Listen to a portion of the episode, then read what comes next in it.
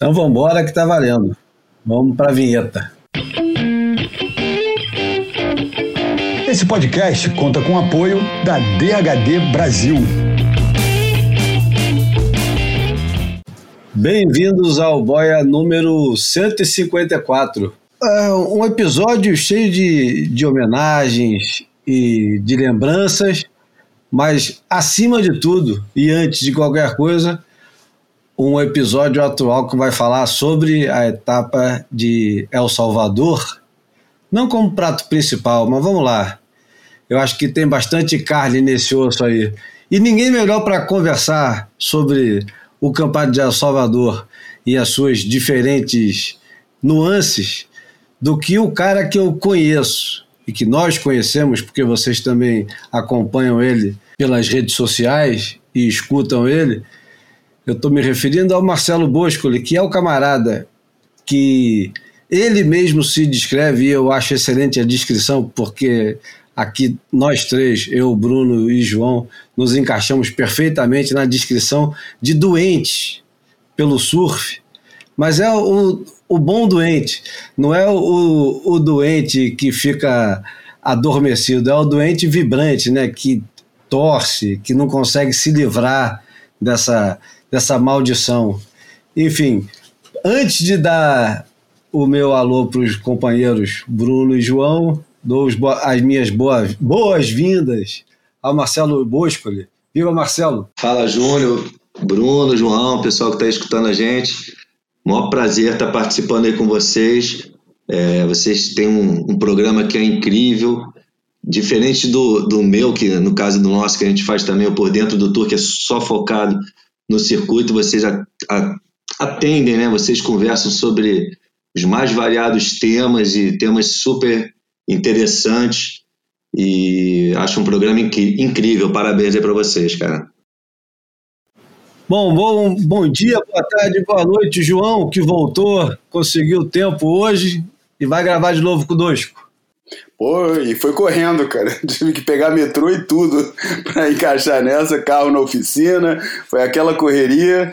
Ainda por cima, o cara que ia me dar carona resolveu atrasar justamente hoje. Mas tudo bem, estamos aqui. Foi um prazer ter você aqui, Boscoli. Obrigadão, valeu. Tamo junto. Viva, Bruno, tá tudo pronto para Saquarema já? Mala tá pronta. tudo pronto, Júlio. Tá tudo pronto com eles lá. Comigo vai ser fácil, que é só do Jardim Botânico para Barra a priori vou, vou, trabalhar do, do estúdio da Globo na Barra da Tijuca e quem sabe dar um pulo em Saquarema num dia livre. É, pô, muito bem-vindo, Marcelo e amigos de sempre.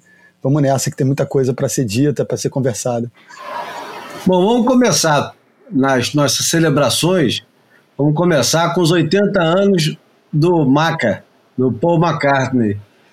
80 anos não é brincadeira, 80 anos de muito rock. O cara é responsável pelo maior conjunto de todos os tempos de rock, que é os Beatles, como vocês bem sabem, que começou com 15 anos, ele e o John Lennon, o The Quarrymen, e deu no que deu, e depois que os Beatles acabaram, ele continuou fazendo música da melhor qualidade, se reinventando o tempo todo.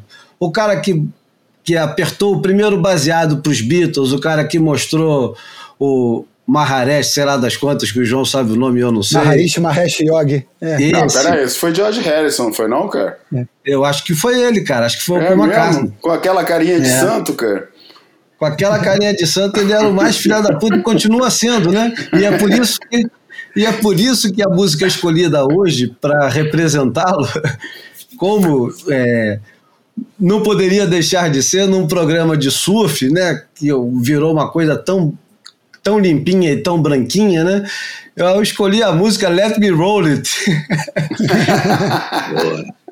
Let Me Roll It, que ele jura que não é exatamente isso que ele quis dizer, mas, é. porra, Pô, uma vez que a música o cara já jurava Fala. que uh, Lucy in the Sky with Diamonds tinha nada a ver com LSD, né? Que, que, que é. porra, Uma mentira mais ou menos, né? Ele falou, pô, não, foi um, um sonho Veja que bem. eu tive da minha filha e tal. Enfim, vamos começar com Let Me Roll It e aí pronto. Aí a gente rola, rola a bola. Vamos lá.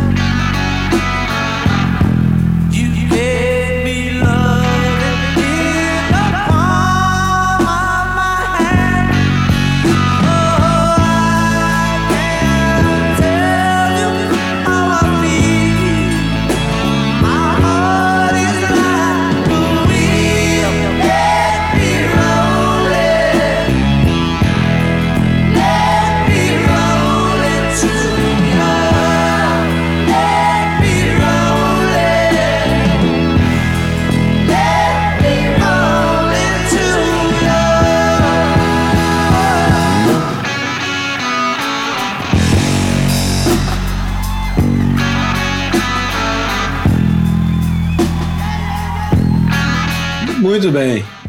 Bom, vamos começar, vamos atacar direto o campeonato de El Salvador ou vamos continuar com as homenagens? Não sei, cara, eu acho que vale. É, eu acho que vale, porra, já que a gente vai falar de um negócio onde nós não, tari, não estaríamos falando do jeito que a gente vai falar, e aliás, do jeito que o mundo inteiro fala há pelo menos 20 anos ou mais, não, não, não fiz as contas, cara. Eu acho que vale deixar aqui a nossa homenagem pessoal pro, pro Mano Zil, né, que nos deixou semana passada, e que no fundo, né, que é, porra, Cara, vocês, vocês, vocês, concordam comigo quando eu falo que o cara foi o, o, o, a pessoa mais importante no surf de competição desde pelo menos a criação da, das baterias homem a homem pelo Peter Drew em 77, cara?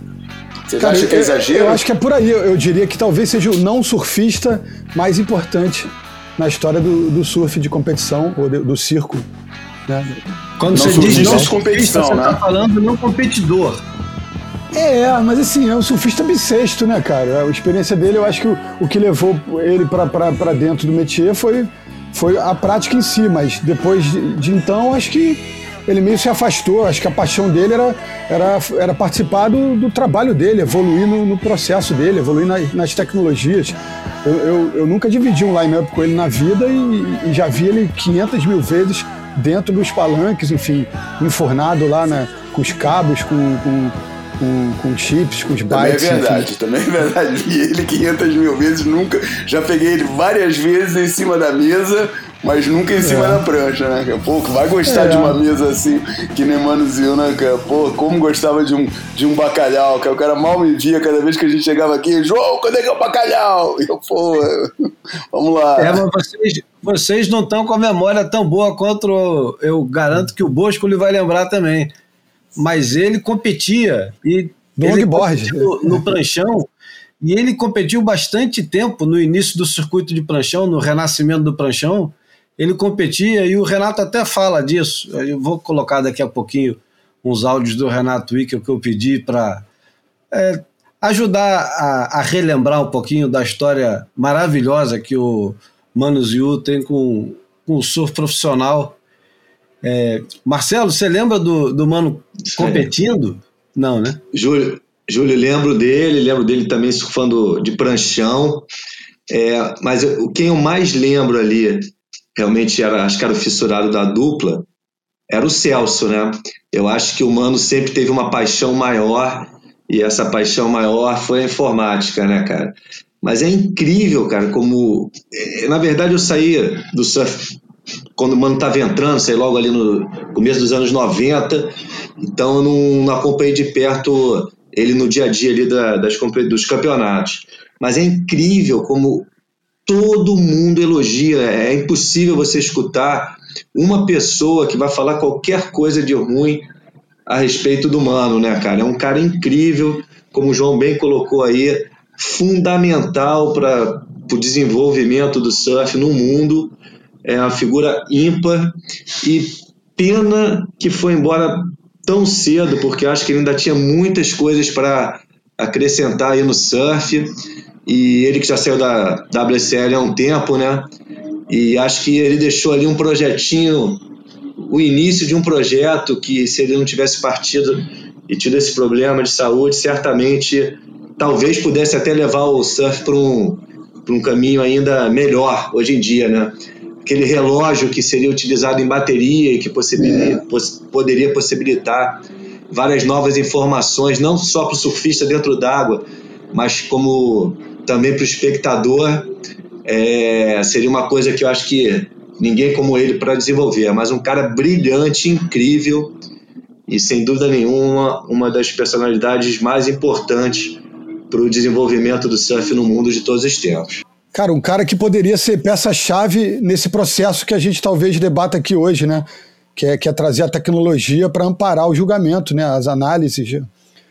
Então ele, ele já estava ali, né? Na, na, equipe que desenvolveu aquele software do, do, relógio da Samsung, que foi anunciado, mas depois da, da parceria ser, ter sido desfeita, o projeto foi abandonado e, e mais recentemente parece que voltou à tona, né? Com, acho que com, agora com com a parceria com a Apple. E não sei nem se tem alguma coisa, já um toque dele nesse processo, mas, mas ele fatalmente contribuiria e muito para esse caminho, né? Da, da, vamos, do... vamos, fazer um retrospecto é, rápido, porém justo, uh, ao histórico do, do, da influência do humano no circuito mundial e no surf de, de forma geral.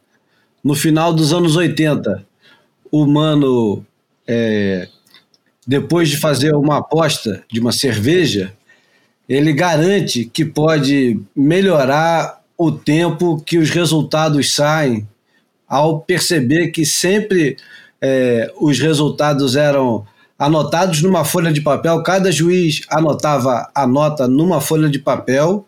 Primeira metade, tu... né, Júlio? Primeira Hã? metade, de, você falou final, é primeira metade de anos 80 isso, quando ele faz isso.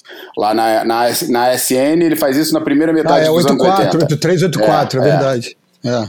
Bom, e aí ele aposta uma cerveja que ele é capaz de fazer as contas no computador e trazer um resultado mais rápido. A partir desse momento, ele ganha a cerveja e cria o sistema de notas.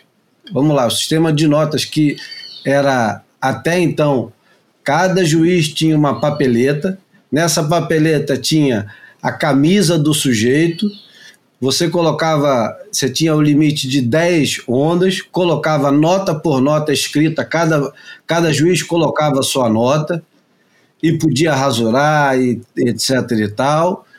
E era dessa forma que os resultados do campeonato saíam do jeito que dava. Quantas vezes Marcelo não viu uma nota rasurada, né? Um resultado Pô. consertado, né?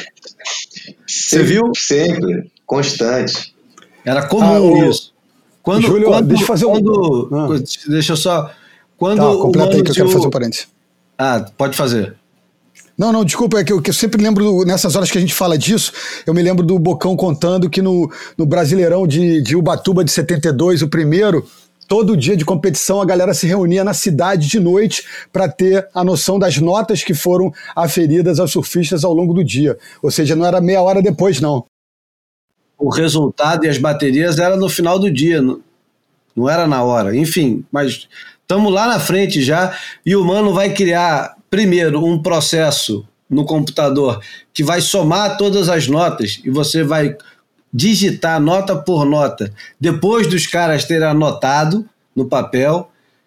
Depois disso, ele cria, baseado até no, no, no sistema bancário, ele cria o, o, um terminalzinho com, com os números, onde os caras podem colocar direto a nota direto no computador e cada um supostamente com a sua papeleta digital.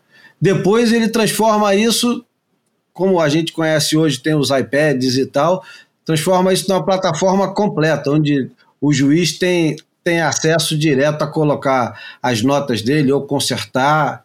Isso causa uma revolução gigantesca no surf, porque até então você, e essa era a preocupação dele, até então você só tinha o resultado da bateria depois que alguém fizesse todas as contas.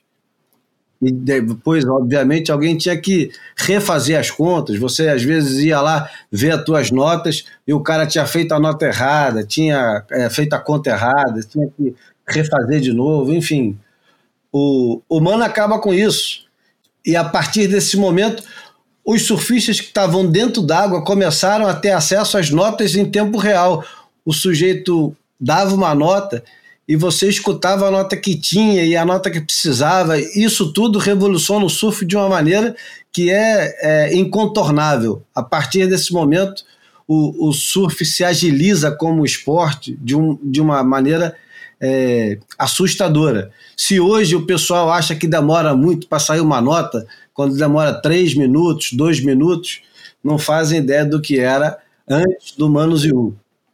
Enfim, ele, depois disso, vai criar um sistema que vai permitir aos juízes, primeiro, que assistam às ondas, o replay das ondas, de, antes de poder decidir dar a nota, que também é outra revolução, e finalmente, na transmissão, É lógico que isso é uma evolução do trabalho dele, a transmissão dos campeonatos de surf é uma evolução do, do dessa agilidade que ele é, impõe ao surf, ao surf de competição, essa velocidade toda de saber nota na hora e passa de saber isso na praia para você saber remotamente em qualquer lugar. E assim começam as transmissões.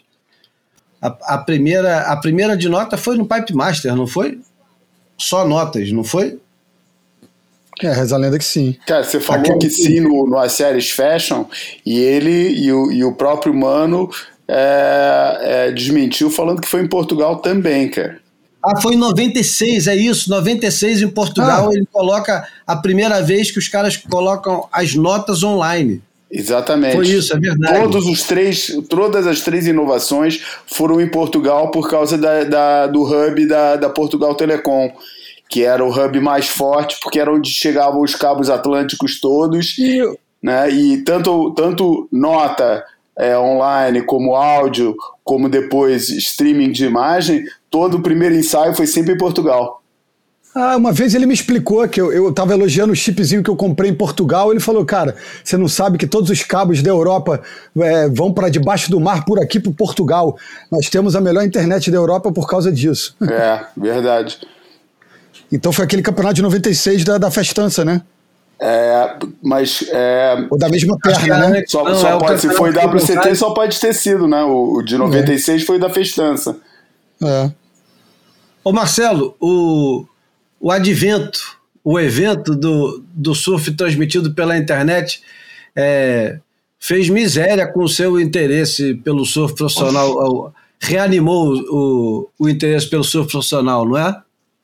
Não, foi incrível, né? A gente nós que somos da geração Realce, né, que a gente tinha o Bocão e o Antônio como maior fonte de imagens e informação, de uma hora para outra começamos a ter o melhor surf do mundo ao vivo, né? Então isso para mim foi uma loucura, assim, uma coisa que eu fiquei apaixonado. Eu acho que qualquer um que gosta do surf de alta performance e passou a ter a oportunidade de ver os melhores surfistas do mundo algumas vezes nas melhores ondas do mundo, numa transmissão ao vivo, se apaixonou por aquilo, né? E acho que talvez isso tenha sido até um dos motivos que me afastou um pouco dos vídeos de surf depois dessas transmissões, né? É uma coisa que é muito emocionante você estar tá acompanhando ali a evolução ao vivo, né? E Júlio, você estava falando aí das rasuras na nota, o tempo de demora para sair o resultado de uma bateria. Eu tava lembrando aqui, cara, que o, no primeiro YMS 5000, PP ganhou, Jeff Crawford foi segundo. É, é, olha como é importante é, o conceito, a forma que eles vão determinar que será o julgamento, né? Você tinha cinco ondas, pegava as cinco melhores, ou seis, não tenho certeza, mas você cortava a pior porém cortava também a melhor onda. Imagina a confusão que isso não dava. Então privilegiava o cara que surfava de forma média, cortava a melhor onda e a pior dessas cinco. E parece que foi nessa que o PP conseguiu vencer o Jeff Crawford na final do arpoador. Realmente é fundamental o critério para determinar até o surf que as pessoas vão fazer, né, cara? Mas o Mano, como você falou, revolucionou e não foi só uma vez, cara. Foi através da introdução do sistema de notas, né? O que fez com que aquele técnico desesperado na bateria, que você dava uma corrida, ele vinha do seu lado falando: Ah, eu acho que você precisa disso, eu acho que você precisa de nota tal. Acabou. E fez com que o surfista inteligente, escutando as informações que se tornaram possíveis por conta do, trabalho do humano, ele podia avaliar e traçar uma estratégia melhor. E depois ajudou a desenvolver o esporte no mundo inteiro com as transmissões, né? Porque as transmissões fizeram com que qualquer surfista de qualquer parte do mundo tenha acesso e possa ver o melhor surf, né? Isso que gera evolução, né?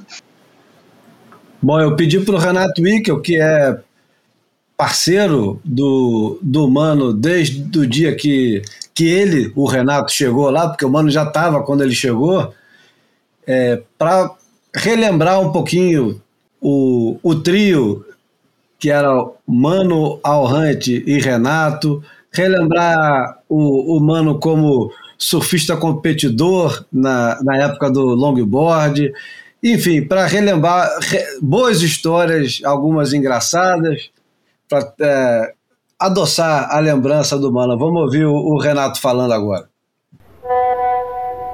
Manuzil, bom, Mano, a história começa para mim naquele hang loose de 86, aquele histórico, né? E mais um motivo que ele entraria para a história. Um pouquinho antes eu fiquei conhecendo o Mano, da história dele, começando com a BitByte a fazer a computação em tempo real nos eventos da ASN, né, Associação de Surf de Niterói, e a gente então conheceu o Mano e de cara, né, como, como diz no clichê, clicou, né, ficamos já amigos e eu tive, uh, fui encarregado junto com o Flávio Boabade de apresentar o Mano para o Hunt, né, e o projeto que ele tinha naquele evento, que ainda no qual ainda as notas eram dadas uh, somente no, depois da bateria terminar, né? Nota e resultado, não existia nota em tempo real, então ninguém sabia quem tinha vencido, uh, a não ser 5, 10 minutos, sei lá quanto tempo os tabuladores, os somadores levavam para conferir as papeletas manualmente e dar o resultado e passar a locução de praia. E o Al também se encantou, se encantou com o Mano, né? Quem não, né? O Mano era, além de, de ser um gênio uh, e um visionário à frente do tempo dele, ele tinha esse, esse carisma de teddy bear, como diz o, o, o, gringo, né? Não tinha quem não gostasse do Mano, né? O, a, as pessoas se amarravam nele uh, assim que conheciam, porque ele era um cara muito engraçado, muito carismático e muito bom, né? Acho que o Mano foi uma das pessoas mais boas, mais puras que eu já conheci na minha vida, né? Eu ainda comentava com o Robson, nunca conhe... nunca não, não tenho recordação de ver um Mano de mau humor ou na fossa, injuriado, né, brabo, como às vezes a gente fica, né, por uma série de, de motivos, sejam eles profissionais ou pessoais. O Mano nunca. Ele estava sempre de bom humor, sempre para cima e sempre disposto a ajudar também. Né? O que tu pedia para ele, ele dava um jeito para fazer.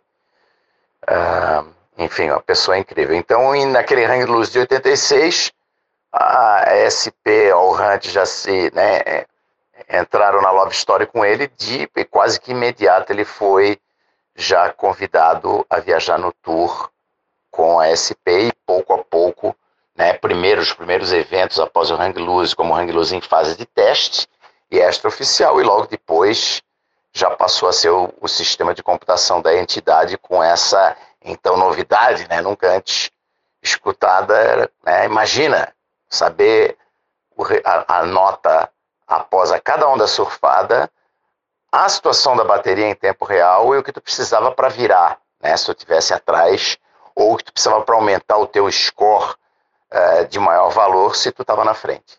É, então, uma coisa assim de outro mundo na época. E aí, esse trio aí que tu falasse, Manos, Renato Ike e Orrante, se formou né, no começo, nas primeiras viagens, nos primeiros anos, eu ainda não estava no tour, né, eu só comecei a fazer o tour full time em 90. E o Mano começou um pouco antes, naquela época, quem estava no tour é, como juiz full time era o Jordão Baile e depois o Xande Fontes né, começou. E eu, quando comecei de Red Judd, então tive essa, essa conexão. Uh, o trio se formou, né? Porque o Hunt era o tour manager, o Mano era o, o chefe dessa computação toda e eu era o chefe de juízes. Então, era, era esse trio que, comand, que comandava as ações nos eventos, né? A SP era muito pequena, tinha uh, cerca de 10, 12 pessoas viajando no tour e era gente que tocava, fazia esse meio de campo e era, sei lá, a cara da entidade, né? Ah, e mais uma vez, um mano, né, como sempre, muito carismático e eu me lembro de uma série de eventos que a gente ficava ah, para as festas de encerramento, ou até depois jantares de confraternização com os locais, e, e participava daquela celebração, né? porque cada evento da, da SP e até hoje da WSL, a maioria dos nossos eventos é o maior acontecimento daquelas localidades onde o evento acontece. Né? Tirando, óbvio, os eventos de grandes centros. Né? Mas, por exemplo, o evento de Jeffreys Bay é o maior acontecimento né, do ano naquela cidade. O de Torquay também, né, o Bells. O, o aqui de El Salvador, por exemplo, essa primeira vez, mesma coisa. E assim por diante. E isso mexe muito com a, com a comunidade local porque é, tem começo, meio e fim. Né? Então é um, é um processo que a gente participa também do encerramento né, dessa celebração. Eu me lembro de festas épicas, a gente ficando uma em Sopelana, no País Basco, em que os bascos inventaram no final da festa uma espécie de competição e né tipo e aconteceu também no Japão né? Quem em outros lugares também em Portugal quem fica mais tempo com a mão uh, dentro de uma de uma bacia cheia de gelo quem come a banana mais rápido Uh, naquela época tinha quem fuma o cigarro mais rapidamente, quem consegue virar um copo de cerveja mais rápido e assim por diante. E tinha prêmio em dinheiro. E tirando do cigarro, que o mano nunca fumou, eu também não, mas quase todas as outras competições o mano vencia pra gente. Porque o bicho era, era, era hardcore nesse esquema e a gente dava muita risada. Muita risada porque é, fez história no circuito, né? Essa atuação do Mano. Eu me lembro uma vez que ele ganhou uma competição de quem bebia mais chopp direto da bomba de chopp. Ele acha que ele ganhou de todos os espanhóis nessa. Foi para final e ganhou. Ele ficou não sei quanto tempo bebendo da bomba do chopp e o Mano também não era de beber. Mas para competição, para ganhar, sei lá quanto ganhava, 100 dólares na época, era o prêmio de cada uma dessas competições ele fazia. Sim, no começo dos anos 90, o circuito de longboard da SP era paralelo ao CT, né, que era único, era um tier só. Então, as competições aconteciam e talvez até depois de ser de começar o two tier system em 92, né, o QS e o CT. E o Manus U se dizia o longboard, né? Inclusive o offlineado da, da Hang Loose competia, viajava, né? Mais como curtição do que qualquer, qualquer outra coisa. E o Mano, como estava nos eventos e tinha sempre mais vagas do que gente para competir, o Mano sempre entrava sem pagar inscrição, porque praticamente passava uma bateria, tu estava garantido o é, prize money. E às vezes, muitas vezes, tu não precisava nem passar. Só de entrar, tu garantia premiação mínima sei lá, era na época, se ficasse em quarto era 450 dólares e ficasse em terceiro era 650 dólares. Então, e a gente, como juiz, né, naquela época ganhava muito menos, trabalhava às vezes um evento inteiro para ganhar mil, né, ou 1.500 dólares, e ficava doido da vida que o mano entrava no campeonato, às vezes passava uma bateria, porque pegava uns caras muito ruins, pior que ele, e, sei lá, ganhava 1.500 dólares, 1.200 dólares, e aí a gente obrigava o mano a pagar jantar pra gente quando ele passava, né, dentro do budget da premiação dele. E aí eu me lembro uma vez, o nosso dia chegou, né, o dia da juizada. Chegamos em Rossegor, na manhã que ia rolar o longboard Rossegor, ali na, na, no Lestanhos, gigante gigantesco, aquele mar de furacão, não tinha período de espera naquela época, quebrando a dois quilômetros da costa e Manziu, adivinha, tu vais ter que competir. Ele, não, tá muito grande, que não sei o que, não, tu vaza, agora tu vaza, agora tu vaza, e nós esfregando as mãos, é hoje que nós vamos, né, nos, nós vamos ver o Manziu morrer afogado aqui na, nesse campeonato, passar um sufoco. E aí Chegou né, todo mundo esperando a bateria do Mano, ansioso para ver o Mano né, passando sufoco naquele mar gigantesco. Chegou a, a, bateria do Mano na hora que ele vai entrar na água, daquele refresco bíblico, tipo Moisés, partição das águas.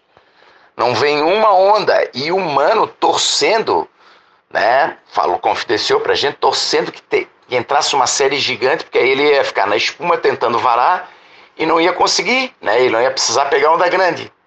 Cara, deu aquele refresco, ele começou a remar, remar, remar, e a gente via que a remada dele foi diminuindo de intensidade à medida que ele foi se tocando, que ele ia conseguir passar a arrebentação por causa daquele refresco bíblico e ia ter que surfar uma onda gigantesca daquela. De repente ele senta na prancha, olha para o palanque e faz uma menção de remar para beira. Cara, o Al Hunt estava no balcão de fora da, da sala do juiz e berrou: Look at him, fucking idiot! Rema, eu tava de break, então todo mundo remando, não! Apontando para fora, rema! Rema, vai para fora! E o mano olhava para a torre, olhava para o outside, olhava para a torre. E cara, de repente, aí né, óbvio, demorou tanto que daqui a pouco apareceu aquela série gigantesca e ele levou umas 20 ondas para pra, na cabeça e acabou sendo varrido quase um quilômetro para abaixo. E aí, obviamente, não conseguiu an, an, an, entrar. E aí, adivinha o que? Ele pegou uma espuma para sair. Né, o nosso tiro backfire. Ele pegou uma espuma para sair, tirou, sei lá, na época, um e meio que seja, que foi, foi surfando a espuminha. E o Tadinho, que se eu não me engano era o irmão mais velho do Tadeu Pereira, que pegava pra cacete de longboard, tentou varar a arrebentação a bateria inteira, não conseguiu e não pegou nenhuma onda. O mano passou em segundo lugar. Tinha três caras na bateria e ele ganhou naquele campeonato quase dois mil dólares. Ah, mas é, Marzinho. Sim, muitos talentos ocultos, né? Eu já, já reportei algum.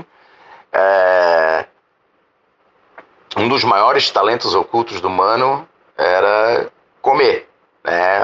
A gente ainda fez um, fiz um discurso aqui outro dia, uh, fizemos um jantar só com a juizada, com o pessoal da WSL, e eu, no meu discurso eu falei, né, vamos, não, não vou só referenciar toda a genialidade uh, em termos de computação e, e, visão que o humano teve, mas na, na pessoa que ele era e o fato dele nunca, jamais estar atrasado por um jantar ou por um almoço né, saiu o almoço nos campeonatos, pode ter certeza que Manuseiro era o primeiro na fila. E quando tinha jantar também da entidade ou festa de campeonato, a comida saía, o primeiro cara na fila pode ter certeza que era o Manuzil. O bicho comia. Mas se não dissesse para ele parar, ele não parava. E além disso, tocava muito. O atabaque, tamborim, pandeiro, né, o que fosse de, de bater, né, ele, instrumento de percussão, ele mandava muito bem. É, fez vários, deu vários shows em, nessas festas que eu mencionei ainda há pouco, de competição também, é, com o pandeiro ou o atabaque na mão, às vezes acompanhado né, de, de outras pessoas tocando, inclusive surfistas tocando né, violão, guitarra, outros instrumentos e um mano na percussão. Era, era, ele tinha o talento para isso. E para encerrar, dizer isso, né? É, foi tão cedo, né? 61 anos ele tinha. É, uma perda incrível para. Né? Em termos de circuito, a gente já o perdeu há mais tempo por causa da doença. E né, reportar tudo aquilo que a gente falou nos tributos que já foram feitos e muitos anos, outros virão. Né? O humano é. para sempre vai, vai estar na história da, do surf profissional por e do esporte em geral, né, por ter tido essa visão uh, e essa capacidade de colocar aquilo, né, as coisas que ele vislumbrou ser de ponta, ser de inovação para o esporte e, tornar realidade, né, como né, começando com o scoring system, é o sistema de computação dos eventos e poder das situações e notas em tempo real e resultado de baterias e depois aprimorando, né, abrindo esse leque para para fazer o primeiro website da SP, a primeira app, a, ou, né, trabalhar o primeiro relógio, né, que a gente não tinha, né, a, é, ranking de juízes automatizado, é, e obviamente a primeira transmissão de broadcast em qualquer esporte, né? A gente já pesquisou em 96, 97 não existia nenhum esporte fazendo transmissão de broadcast utilizando, né, ao vivo dos locais onde os eventos eram, uh, onde, onde, os eventos aconteciam, seja qual for o esporte. Né, óbvio, muitos deles eram televisionados, mas o surf não tinha, uh, quer dizer, tinha aconteciam alguns eventos, mas não tinha esse luxo por causa da né, do, do, problema que a gente sempre teve para entrar em grades de programação da, dos, dos canais e dos, das redes de televisão. E o, o, a galinha dos ovos de ouro da, da SP, depois da WSL, foi a criação desse broadcast que podia, né, que virou a nossa própria TV. Né, e essa, é, essa, essa visão o Mano também teve, né, e trabalhou forte com as marcas né, na época com a Billabong, a Quicksilver, a Ripicu, a Avance, a, a Volcom, Globe e muitas outras, para tornar isso realidade nas marcas também. Né? As marcas se beneficiaram dessa visão dele e dessa, dessa inovação, desse pioneirismo né, que o Mano teve com a SP. As marcas se, se beneficiaram enormemente né? e tinham nele uma uma, um, um go-to, né? Os, os ITs dessas marcas uh, tinham o Mano como herói. Né? Tanto é que a gente via esse respeito e essa, essa, esse direcionamento quando aconteciam os eventos da, da, de cada marca, né? Que brigavam entre si, mas tinham, obviamente, o Mano como porto seguro e como solução para os problemas técnicos deles. Né? Era a maioria das vezes, a grande maioria das vezes, era o mano que resolvia e o mano que passava essa informação.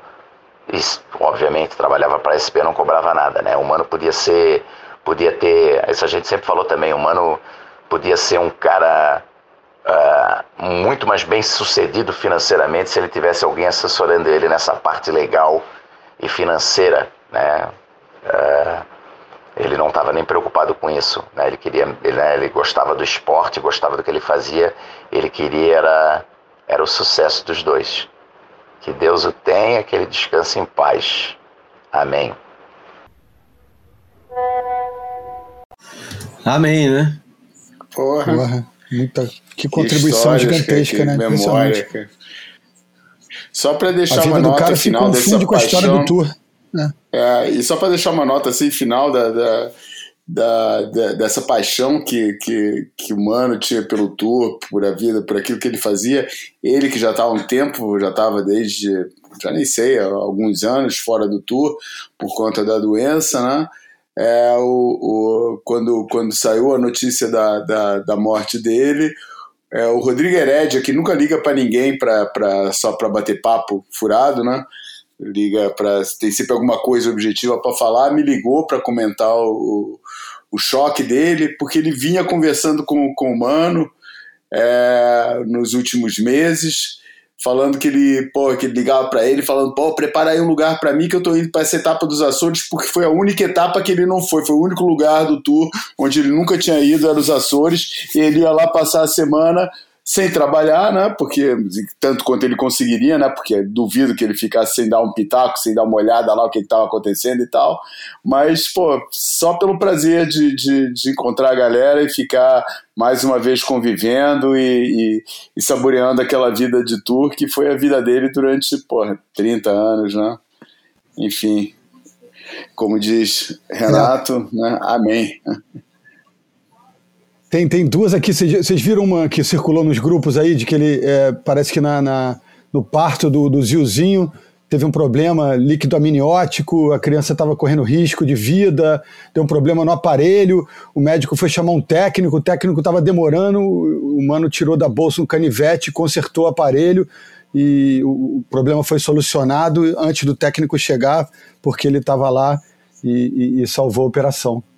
E, e, uma outra que ele mesmo me contou é que o Chris Ward deu, teve um problema numa, no embarque, eu acho que dos Estados Unidos para o Brasil, e bebeu pra caramba, deu um tilt lá, brigou com uma mulher, uh, e foi tirado do, do, avião no Rio pela PF, uh, eh, ia, ser, ia ficar numa área reservada lá da PF até o, o voo dele, que era no dia seguinte, ia ficar preso a noite inteira lá, é, numa sala reservada e o mano soube do, do ocorrido, pegou o Chris Ward, foi lá, conversou com os caras da PF, liberou o Chris Ward, levou o Chris Ward para casa, deu jantar pro cara, deixou o cara dormir lá na casa dele e devolveu o cara sóbrio, é, de banho tomado no dia seguinte no aeroporto. Ele falou: qualquer problema que você tiver em São Clemente, fala lá que você é amigo do mano que, que o Chris Ward vai resolver. É a alegada generosidade dele, que é, é. O, é a qualidade mais lembrada dele, né? E o apetite. Bom, falando em. é, o apetite, é verdade. Grande mano, cara, vai deixar muita saudade, cara. Bom, vamos mudar do vinho para água, né?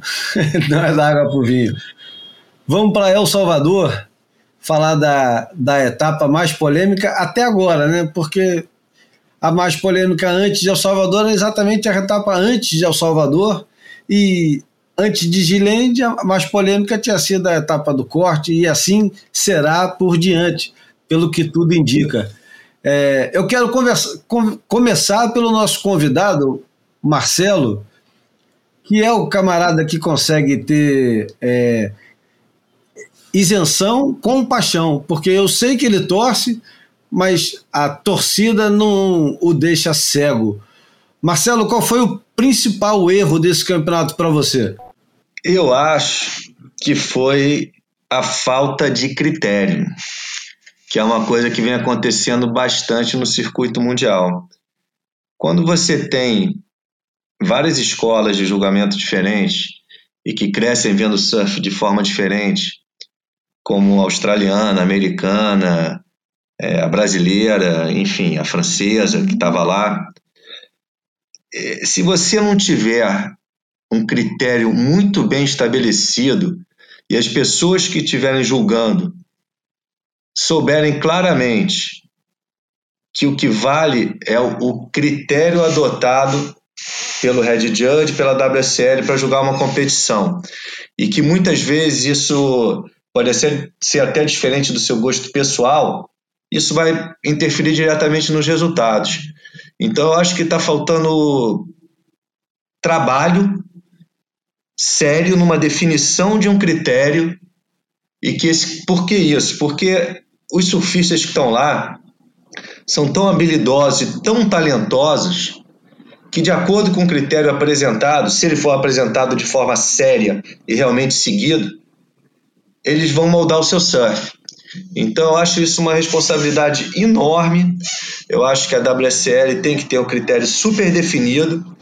Inclusive, acho sim que, de acordo com o critério definido pelos juízes, é, eles definem o rumo que o surf vai tomar no futuro. Então, acho que foi mais uma etapa onde a falta de critério afetou bastante o julgamento e, por assim dizer, a vida de alguns surfistas. Bom, vamos lá, vamos começar começar falando da, da categoria feminina, que eu acho que é um pouco mais fácil, não pelo resultado em si, mas porque é, pela primeira vez no ano a Stephanie conseguiu encaixar, né? Encaixar competitividade com um com o timing do surf dela. E, e, normalmente, quando ela consegue fazer isso, se a Carissa Amor não consegue é, manter o, o mesmo nível, a Stephanie normalmente destoa um pouco. Poucas surfistas para a direita, principalmente, né? acima de tudo, para a direita, conseguem se aproximar da. Não é só a linha né, da, da Stephanie, mas é o conjunto, né? É estilo com borda, com precisão, com o lugar onde ela escolhe fazer as manobras e principalmente pelo, pela fluidez que ela tem, que supostamente é um, um atributo a ser levado em consideração segundo o. Como é que é? é qual é o terceiro? É Power, Flow e o que mais? E velocidade, speed, né? Ah, então, então, nesse critério, é engraçado que é, se tivessem cinco critérios, acho que ia facilitar um pouco mais a nossa vida, porque quando tiraram o estilo, ficou capenga, né? Esse critério, o só velocidade, fluidez e força. É, Porra, e não leva nem em consideração, enfim, uma contemporaneidade, né? Deixa vago demais, né? E, e depois é, tem é. a tal da. Tem a, o tal do comprometimento, né? Que supostamente estará incluído na força, e a variedade, que também é, ninguém sabe direito aonde que encaixa essa, essa variedade, né? Se ela de fato conta o tempo todo, se ela conta só quando o outro é repetitivo e um não é, né? Não dá para saber direito, né? O, o Bruno, você que se manifestou primeiro, a, a, a tal da variedade de manobra, isso é, ainda faz parte do critério ou só quando, quando interessa? É, eu acho que faz, né? É, eu acho que uma coisa que, um, um gesto que, que eu acho que é, ajudaria nessa relação da, da, da, comunicação, da transparência entre a entidade e o público, né? Os, os fãs, os admiradores, os amantes do, do esporte, quem acompanha as transmissões, é, é, é o, o critério ele é divulgado internamente. Segundo consta, tem um grupo entre né, a equipe técnica e os, e os, surfistas que eles recebem o critério do dia. É, tem, tem um, enfim, uma maneira lá que eu acho que fica até exposto internamente.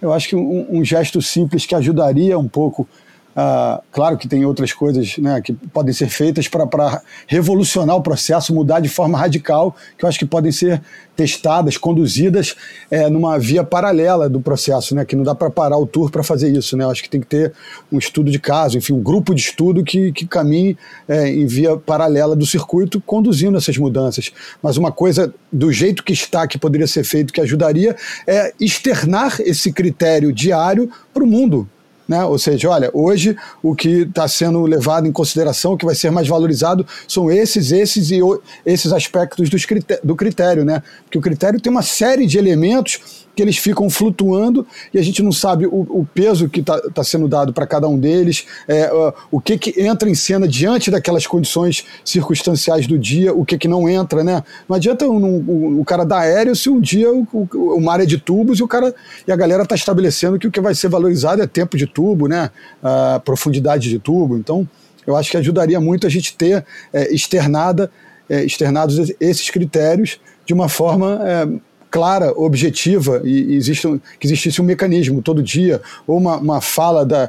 chama a comissária para falar o, o call do dia, chama o head judge para falar dos critérios do dia, diante daquelas condições específicas. Eu acho que não precisa ter essa personificação o tempo inteiro né, de, de, do, do head judge, dos juízes aparecerem, e essa coisa, ah, quero saber os nomes, as nacionalidades. Eu acho que tem algumas coisas anteriores a isso que a gente pode promover que, que facilitariam o entendimento e a clareza e os caminhos da, da, desse processo. Vamos lá, João, o que, que é mais importante, cara? Transparência ou o critério mais claro? Ou é óbvio, né? Os dois juntos. Nem tão óbvio assim, né? Cara, como vocês sabem, eu sou bem, eu sou bem crítico do, do, do sistema de julgamento do, do surf no geral. É, mas não vou nem entrar por aí, pelo menos para já, porque não é a questão que você está me colocando, você está me colocando em relação ao que é aplicado hoje em dia. Eu acho que nesse sentido acho que a transparência é muito importante, cara, porque, por exemplo, se a gente lê a crônica do Pedro Barbosa, juiz da WSL, um dos dois juízes da WSL de primeiro nível que Portugal já teve, o Pedro já não está na ativa, é o, o, o o Trigo é que é, que é, o, é o que é o juiz português da ativa e só faz as etapas na Europa. É raro sair de Portugal, é, já fez algumas, mas é raro sair. Mas o Pedro foi o primeiro, já julgou muito campeonato e acompanha muito de perto, comunica com os juízes e tal, e faz umas análises bem interessantes no site, no site Surf Total, é, depois de cada etapa, do ponto de vista do julgamento. Eu não concordo com tudo que ele fala mas respeito muito a opinião dele porque é embasada.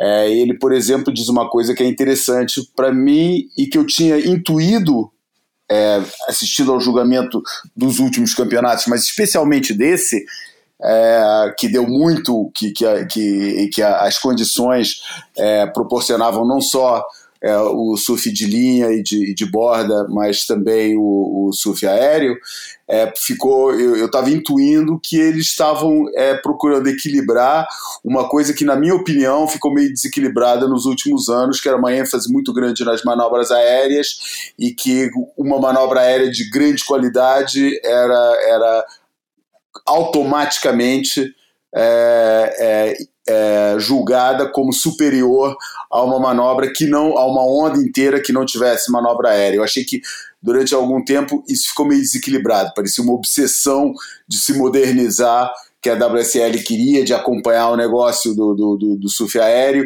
e me pareceu um negócio meio exagerado. Durante uma época eles estavam aqui querendo equilibrar.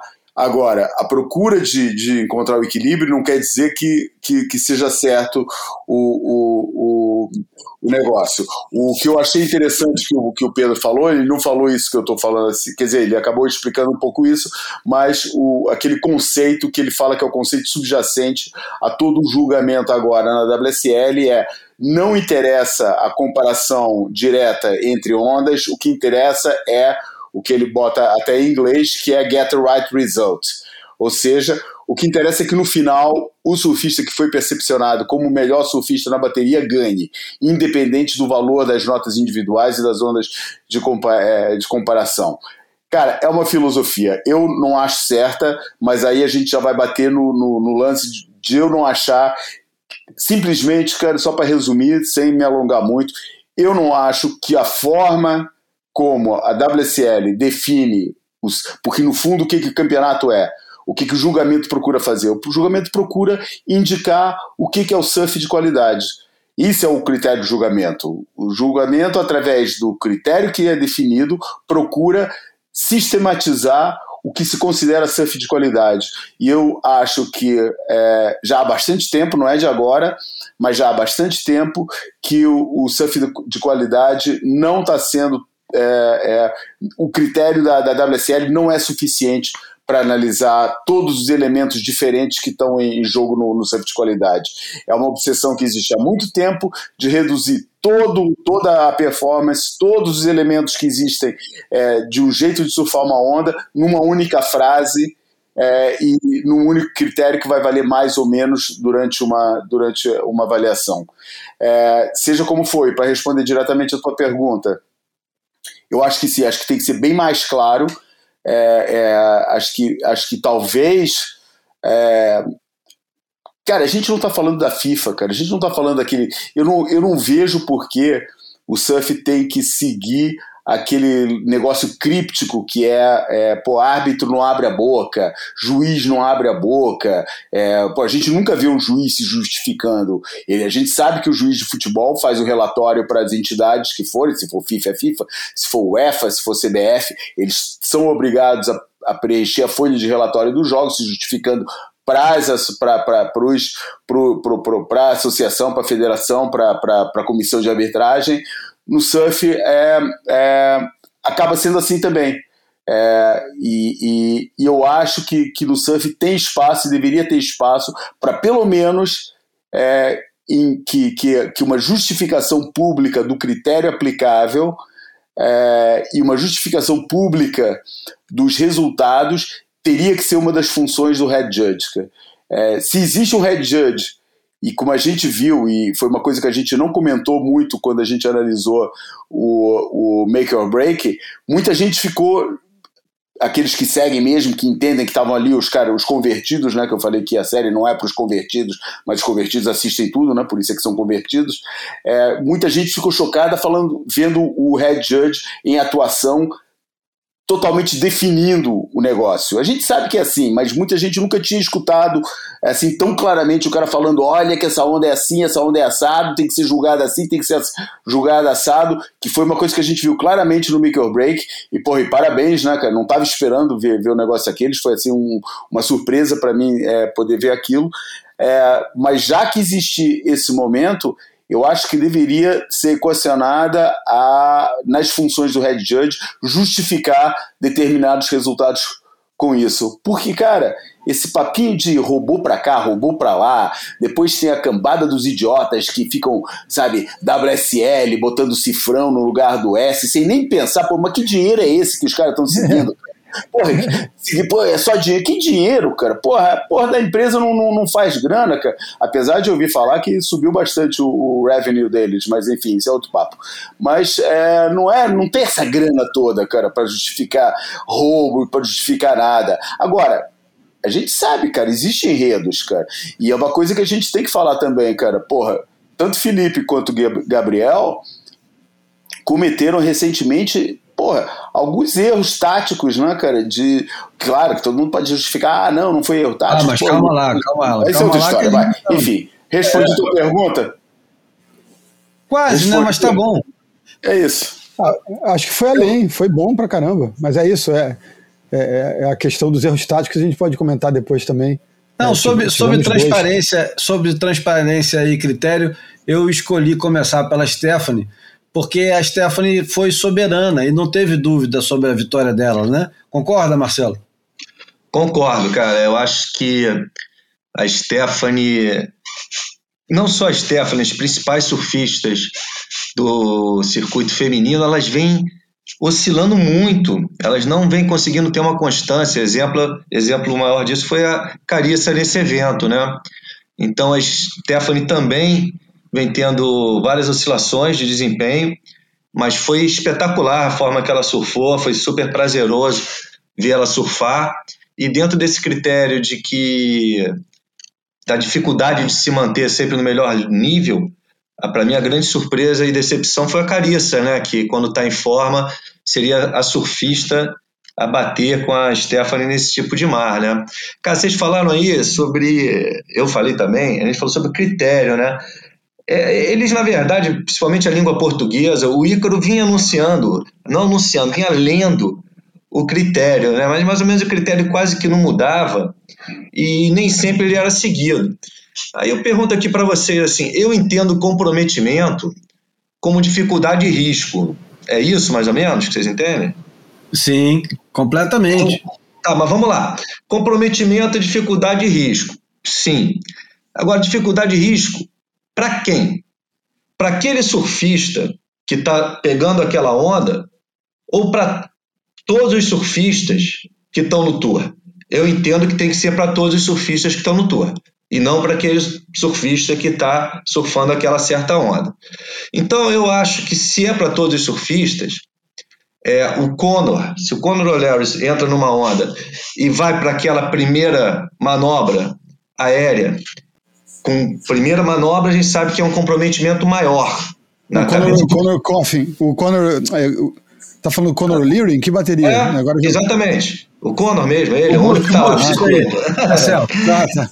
Se ele vai para aquela primeira manobra do Medina, que tirou 767, se eu não me engano, ah, e a primeira manobra é a manobra que os juízes consideram com maior comprometimento, e acerta aquela manobra do Medina, ele não podia ganhar 10. E o Medina acertando aquela manobra teria que ganhar a mesma nota que o Conor ganharia se acertar aquela manobra. Ah, e, não, estou entendendo onde você quer ir. Eu, eu também vou lá. É, infelizmente, eu acho que eles estão julgando a capacidade. O potencial de cada surfista. É. Exatamente, o comprometimento e o risco ele contra ele mesmo. Surfista, daquele é. surfista. É. Quando na verdade deveria ser do total do surf, né, de todos os participantes do CT. É, o, o, você ali colocou, Bruno, a questão do nome, nacionalidade e tal. Na verdade, eu só vejo uma coisa importante para o nome e a nacionalidade serem publicados. Primeiro, é a transparência. conflito de interesse, né? De, da nacionalidade. Não, é a transparência, né? Para você, todo mundo saber, isso em qualquer esporte está assim.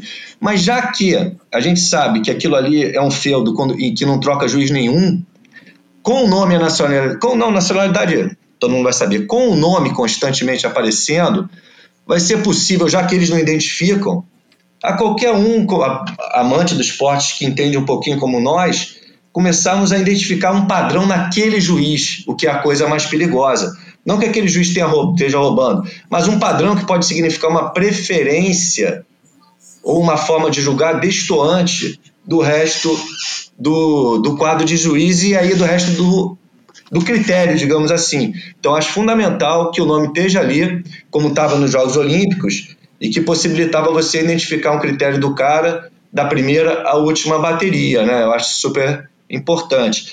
E às vezes a gente também é pego totalmente de surpresa com, em relação ao critério.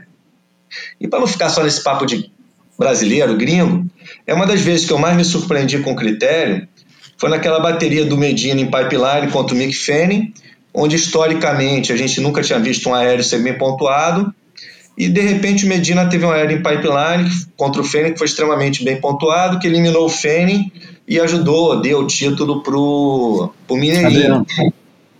Né? Então aquilo ali foi uma troca ali na hora, praticamente, e que é. até hoje os australianos não engolem, e eu tô com eles.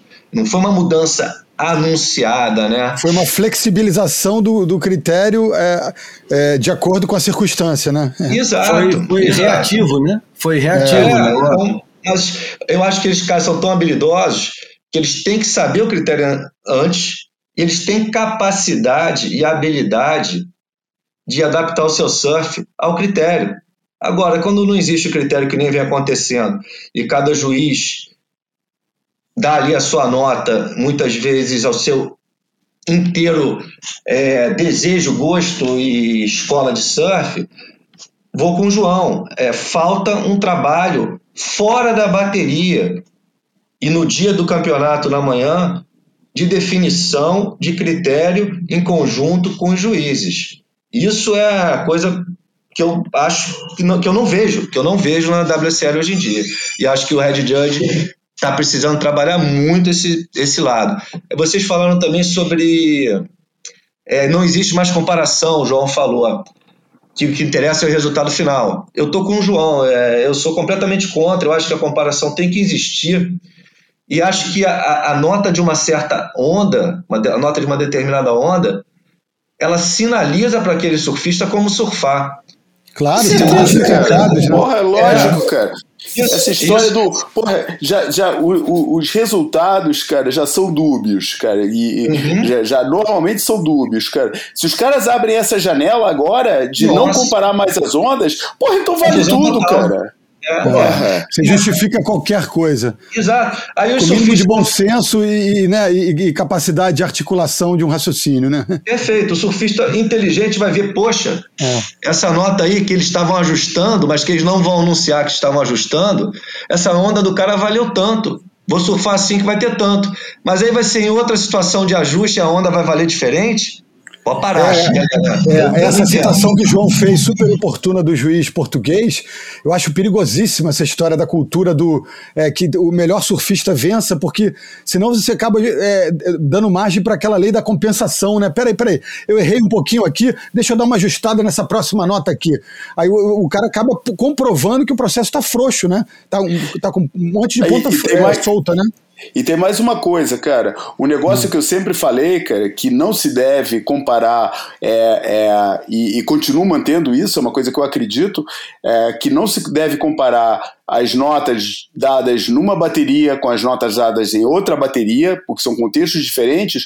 Porra, mudou totalmente com aquilo que pelo menos parece, a gente não sabe se foi consequência das condições dos últimos campeonatos, que foi uma merda sempre, mas parece que eles assumiram, pelo menos nesses dois últimos campeonatos aconteceu um negócio que eu nunca tinha visto antes, que é a, a, os overlapping hits até as quartas de final, antes as quartas de final, tipo, nunca rolava, era, era até, as, até as oitavas ainda fazia, mas agora os caras estão fazendo até quartas de final, ou seja, não interessa que seja oitavas, que seja quartas, a partir do momento em que o overlapping hits começa a ser um, um, um, usado de forma sistemática e regular no tour, eu acho que esse negócio mudou, cara. Porque, por exemplo, eu estava assistindo a bateria que tava o, o, o, o Ítalo contra o, o Conor O'Leary, acho, e, o, e, e, não sei quem é que estava surfando contra o Matthew McGillivray, o, e o Ethan Ewing com o Matthew McGillivray. Cara, e era uma disparidade total de surf com uma, com uma, varia, com uma variação de notas muito, muito baixa entre o surf que o, que o, que o Matthew, que o Ethan Ewing estava fazendo e o que o Ítalo estava fazendo. Principalmente por esse critério que o Bosco estava falando agora há pouco de, de risco, cara. Porra, cara, cadê o. Tem, tem, é que o que me choca mais é a facilidade com que determinadas coisas que você estava habituado a olhar com, com, com uma certa objetividade mudam é. de um momento para o outro. É, uma, uma é, cultura adquirida, né? Cara, de né? repente parece que o aéreo, é. de, de, eles deixaram de fazer distinção entre é, full rotation e, e meia rotação estavam plantuando do mesmo jeito. De repente, de uma, é, o, o, negócio do risco deixou de, de contar tanto, porque, pô, vamos convir, né, cara? Pô, é lindo o surf do Ethan Ewing, foi lindo o surf que o Griffin Cola Pinto fez em determinados momentos, pô, mas Também risco acho. não teve, cara. Não, risco não, não teve. Ainda mais do Ethan, né? O Ethan, coitado, o risco ele nem conhece. Porra. O Griffin, pelo menos em alguns momentos, ainda vai. É, Mas João, aquele 8, Aquele do 8 é um pouco duro de, de, de entender, né? Porque é. se você colocar em perspectiva um pouco do que eles tinham praticado ao longo do, do campeonato, até o 7 do Griffin me parece ter mais elementos para ele levantarem a nota do que o 8, né? Enfim, Bom, então vamos fazer... aéreo do 8 é, é, é então, muito Vamos fazer uma observação aqui em cima do que o João falou rapidinho. É, é, João, concordo com o que você falou, principalmente nota de uma bateria não tem que ser comparada com nota de outra bateria, de forma nenhuma. E vou dar um exemplo aqui.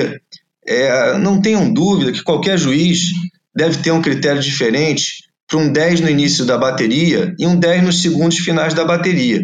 Se acontece uma nota que ele julgou 10 no início da bateria, eu acho que ele não deve dar 10, porque ele pode comprometer toda uma bateria se ele não deixar espaço para alguma nota mais alta. Claro. Já no final da bateria, quando ele tem a comparação, ele dá o 10 com uma facilidade maior nos segundos finais. No início, se ele veja o 10 ele dá um 9, não é que ele está errando. Ele está deixando a escala toda um pouquinho mais baixo.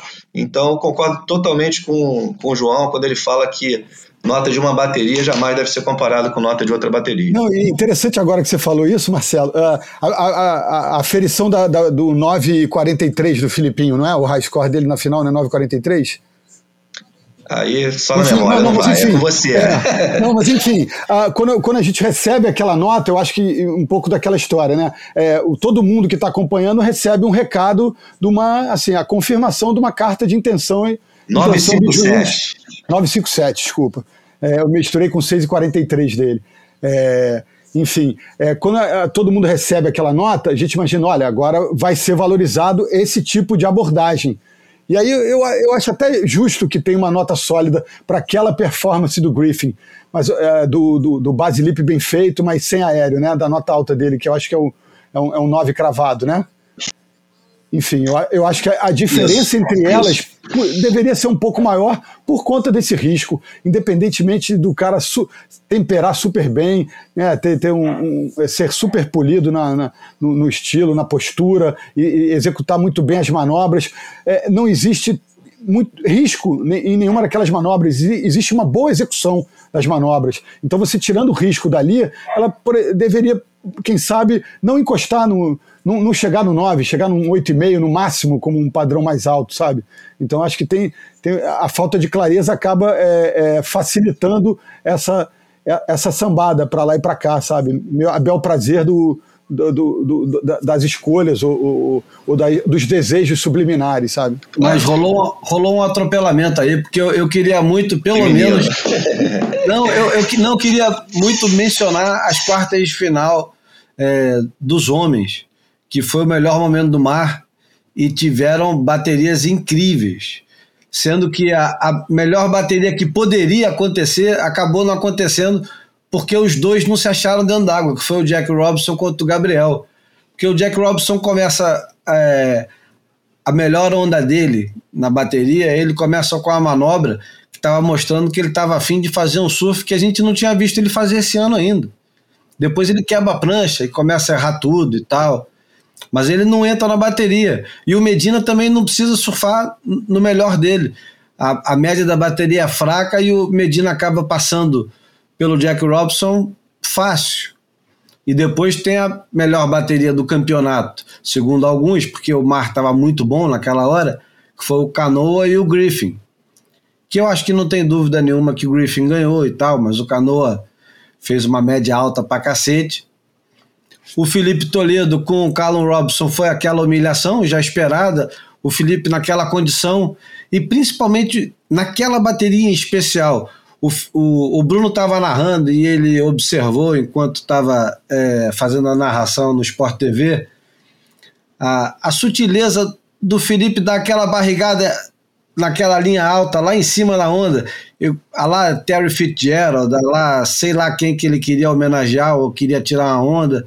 Enfim, uma coisa de de mestre supremo daquela arte é, ali. É. Chegar e falar assim: olha requinte, só, requinte. aqui nessa parada, Se faz eu assim, faço o que eu quero. Inclusive, eu me dou ao luxo de perder toda a primeira parte da onda para dar uma barrigada só lá em cima para vocês verem que eu também sei fazer isso.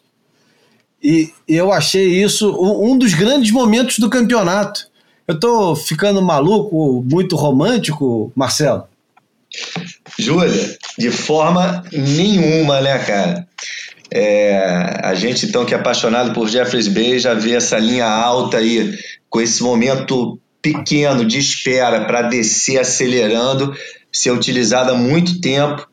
E é um sinal de categoria, né, cara? É incrível. É. Achei um momento incrível. Esse momento foi um momento incrível. Se a gente for pegar dois momentos incríveis, pouco convencionais, eu destacaria esse e a onda do Medina, uma onda da série, onde ele entra, dropa bem para dentro e a cavada de backside que o Medina dá lá de trás da espuma, ele se coloca atrás da espuma, ele vem lá de trás, encontra o crítico e não satisfeito, ele desce e faz o mesmo movimento é, que, é. que ninguém faz. Não, é, é, é, é coisa negativo, né? É. é. E a forma que ele vem lá de trás da espuma, ganhando a velocidade para chegar, são aqueles foram os dois momentos assim que tem que ter um olhinho ali para saber observar essas coisas, e principalmente essa cavada no Medina, eu acho que ela deveria ter sido um pouco mais bem observada por parte dos juízes. Júlio, eu falei aqui de vários conceitos e nem entrei nas baterias aí. Se você quiser depois entrar em alguma bateria específica, você falou um pouco da do, do Jack Robson e do Medina, eu acho que essa foi uma bateria que ela mostrou que aquele mar ali nem sempre a melhor onda era da série. E aquilo ali, aquela disputa incessante deles pelo domínio ali do pico e quem iria largar em vantagem, me pareceu muito mais é, a tentativa de se impor psicologicamente sobre o seu adversário, né? Ah, meu irmão, isso é um capítulo, é, é uma guerra de egos, né, isso. né, cara? Isso aconteceu isso. na semifinal do, do Gabriel com o Griffin, né? E o Gabriel tem uma obsessão ele não abre mão de maneira nenhuma, os caras vão batalhando, eu já contei isso aqui, uhum. eu vi uma vez em Wink Pop, ele e o Frederico Kikas ficarem 15 minutos amigos ainda, duelando pela posição de dentro da bancada de uma forma assim totalmente inócua. É, é, foi pura perda de tempo na bateria enquanto as ondas iam correndo para fora da bancada e os caras naquela briga Nada. de arte para falar: eu vou sentar para dentro, esse pico é meu. Entendeu? Então, Aliás, nem, nem, nem achei que o, que, o, que o Red Judge não ia dar restart, não, cara. Também, também não. Chance. Também é. não. Eu comemorei o fato deles terem mais tempo, mas na hora quase que eu achei injusto. Vocês é que sentaram para dentro demais. As ondas estavam estavam rolando ali, ruins, pequenas, mal formadas, mas estavam lá. Bom, vamos lá, vamos terminar. Só uma observação partes. rápida, desculpa. Bruno, exatamente o que você falou, mas isso aí mostra o seguinte: o Medina tinha abandonado essa tática de disputa pela prioridade inicial. Uhum. Ele faz isso com quem ele tem muito respeito e certo isso. receio. E foi é. isso que me pareceu. É isso aí mesmo. É Faz sentido, tô contigo.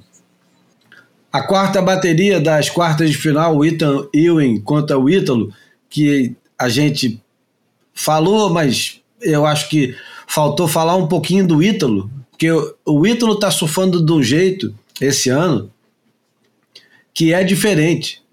Eu não sei se ele está muito afoito, mas com certeza é, as, as manobras estão vindo com muita, muita força e às é um vezes. mais curto.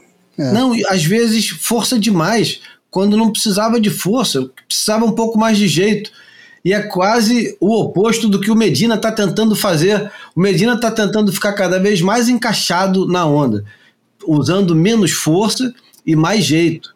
O Felipe está misturando os dois como ninguém. O Felipe é o surfista do ano até agora, seguido de perto pelo Colapinto e o Jack Robson, mas o Felipe está distante ainda, porque ele tem um, um, um nível de acerto e um, uma velocidade constante para quase todo tipo de onda.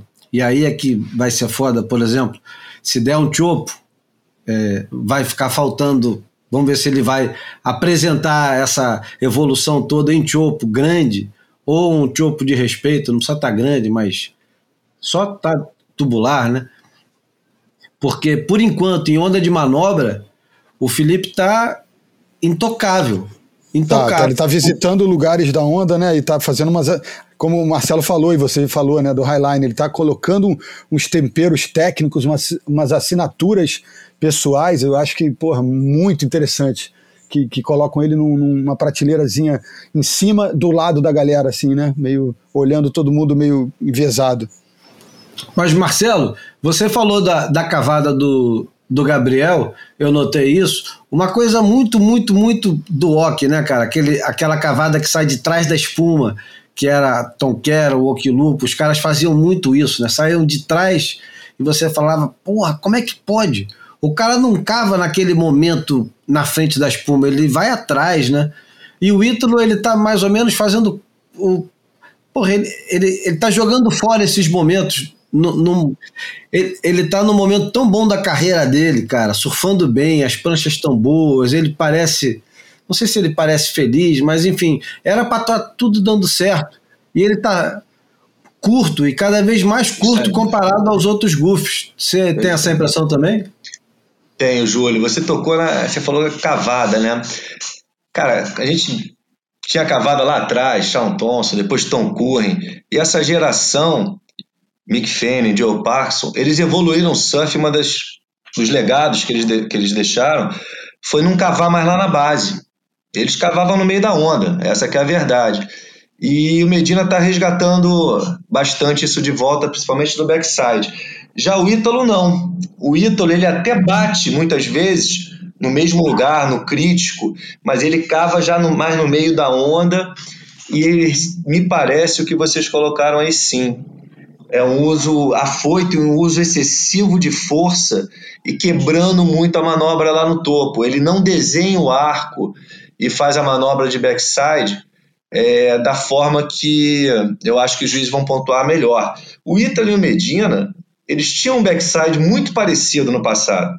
Hoje em dia, completamente diferente. E acho que hoje as duas maiores qualidades do surf do Ítalo Três, a manobra aérea, a junção e um excepcional tube rider. É, Eu acho tá faltando essas transições, né? é? O meio da onda ele está deixando um pouco de lado. E com relação ao uso de borda, vocês falaram do Toledo, a linha do Toledo, eu acho impecável. Mas acho também que a distância diminuiu muito desse trio de ouro aí do Brasil para os outros surfistas. Eu acho que para mim o melhor jogo de borda hoje do circuito é o Ethan Ewing, cara. O Ethan Ewing surfa de uma forma rasgada para dentro, link de manobras, encantadora e absurda, né? Mas a gente sabe que isso é uma das é uma das coisas que tem que ter no surf para sair a nota, né? Talvez não a mais importante hoje em dia, porque é muito da fonte antiga, né? A gente quer ver também o progressivo e o que poucos conseguem fazer no circuito. Mas acho isso aí, concordo com o que você colocou, Júlio. O Ítalo tá muito bem, mas ele tem que tem que formatar melhor o ataque dele de backside e acho que ele deu sinais claros disso já no passado, numa onda perfeita, mas totalmente estranha, que era a onda da piscina, né? Ele sempre se perdeu na onda da piscina, que era uma onda com muito espaço, tanto para a direita quanto para a esquerda, né? Com possibilidades demais, né? É, exatamente. É, dito tudo isso, acho que a gente pode, talvez dê para caminhar para a análise de que ele faria um bom uso de um input de um, de um técnico, né, cara? Se a gente parar para pensar. É, eu ia é, falar é, isso, porque eu acho que, assim, querendo entrar num, num, num, plano que não me compete, porque estou totalmente de fora, por isso é uma análise totalmente especulativa eu acho que está na hora do Ítalo separar o Ítalo competidor do personagem de rede social que ele criou, cara. Eu acho que está se confundindo poucas coisas e ele precisa é, entender que, o, que a jogada do competidor é diferente da jogada do, do, dos filmezinhos, dos clipezinhos. Ele se tornou uma máquina de conteúdo e, e talvez seja a hora de concentrar um pouco de volta mais na competição é, e deixar um pouco os conteúdos é, ou de lado ou que separe muito bem e talvez aí caiba o papel de um, de um, de um coach, né, do treinador. Deixa eu fazer uma pergunta para vocês. Você escravo do, do, da rede social? Não sei se, se o termo é esse. Eu acho que, que é, eu sei que rede social, não, o pessoal é, o pessoal tem uma tendência a achar ah, é, é, que, é, o que é o negócio, ah, fica postando mais coisas, tem uma porrada de seguidores. Não, cara, é um negócio que dá trabalho, cara, dá muito trabalho, cara. E por mais natural que seja o, o, que, o, o que o Ítalo faz, é, pô, por exemplo, eu acompanho o que o, o, que o, o, o Nick Von Rupp faz aqui em Portugal, cara, ele trabalha muito no negócio, cara. São muitas horas que ele deixa de pegar onda para poder fazer os negócios. E mesmo tendo uma equipe, pô, você tem uma, uma necessidade de controle muito grande das coisas, cara. E eu acho que não é tanto. Talvez seja, talvez o termo até seja esse, se tornar um pouco escravo do, do, do, negócio, porque a partir de certa altura começa a render um. um né, começa a transformar realmente numa fonte grande de, de rendimento. É, enfim, é uma decisão, é uma é, análise que ele vai ter que fazer. Né? É, é uma análise que ele vai ter que fazer, por isso é que eu falei que é totalmente especulativa, não é um mundo, eu não estou dentro do mundo dele, é de quem está olhando de fora, concordando com o que vocês estão falando e, que, e tentando encontrar uma razão para isso ser assim, né? Ele estava com, eu vi muitas vezes, com o Rudá Carvalho isso, como isso. técnico. Eu não, não aconteceu ele... acidentalmente, eu acho que é, foi a circunstância que ofereceu isso a ele em Tóquio. Uhum. Né? O Rudá foi lá para trabalhar com a Silvana e como ele não tem, não tem um técnico efetivo, ele acabou Entendi. abraçando essa, essa ideia, né? Enfim, os é. dois é, trabalharam juntos, mas isso acabou tendo sequência em um ou outro evento, mas não, não é. virou uma parceria fixa, né? Eu acho que tem que ter muito cuidado. É, você tem que saber o que você está fazendo. E você não não estou dizendo que é o caso, tá? Porque eu não tenho conhecimento. Mas você tem que ter muito cuidado para não escolher um técnico que vai falar o que você quer ouvir. Você ah, claro. Que, né? Isso acontece às vezes. Então, é, tem que tomar cuidado com isso e realmente saber que você muitas vezes vai escutar o que você não quer. É, tem casos notórios de surfistas que só fazem escolhas erradas. Não é o caso do Ítalo, mas é, só fazem escolhas erradas porque querem exatamente ouvir o que agrada a ele, não quer é, fazer o, os sacrifícios. E quando eu falo sacrifício, todos esses caras fazem sacrifícios, muitos, mas são, é, são enormes os sacrifícios. Só que tem determinados é, sacrifícios que às vezes o cara não está disposto a fazer. Que é, por exemplo, escutar o que não quer ouvir. E isso é muito difícil para qualquer é, atleta de alto rendimento, seja jogador de futebol, ciclista, tenista, você escutar que, porra, precisa melhorar uma coisa que você é. julga ter é, perfeito, é complicado. Não, e, e, ouvir isso, né, Júlio? Ouvir isso de alguém que você sabe que né, executa aquilo pior do que você, né? Como assim? Você tá, vai me ensinar agora a fazer é, uma quem coisa é você, que você não né? sabe? Quem é você é, para dizer isso para mim, né? É isso. É, é por aí. Exato. Mas vamos lá.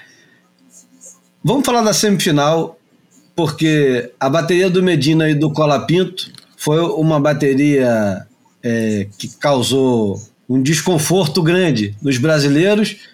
E o mais engraçado de tudo, e agora é engraçado mesmo, não é curioso, nem é bizarro, é engraçado.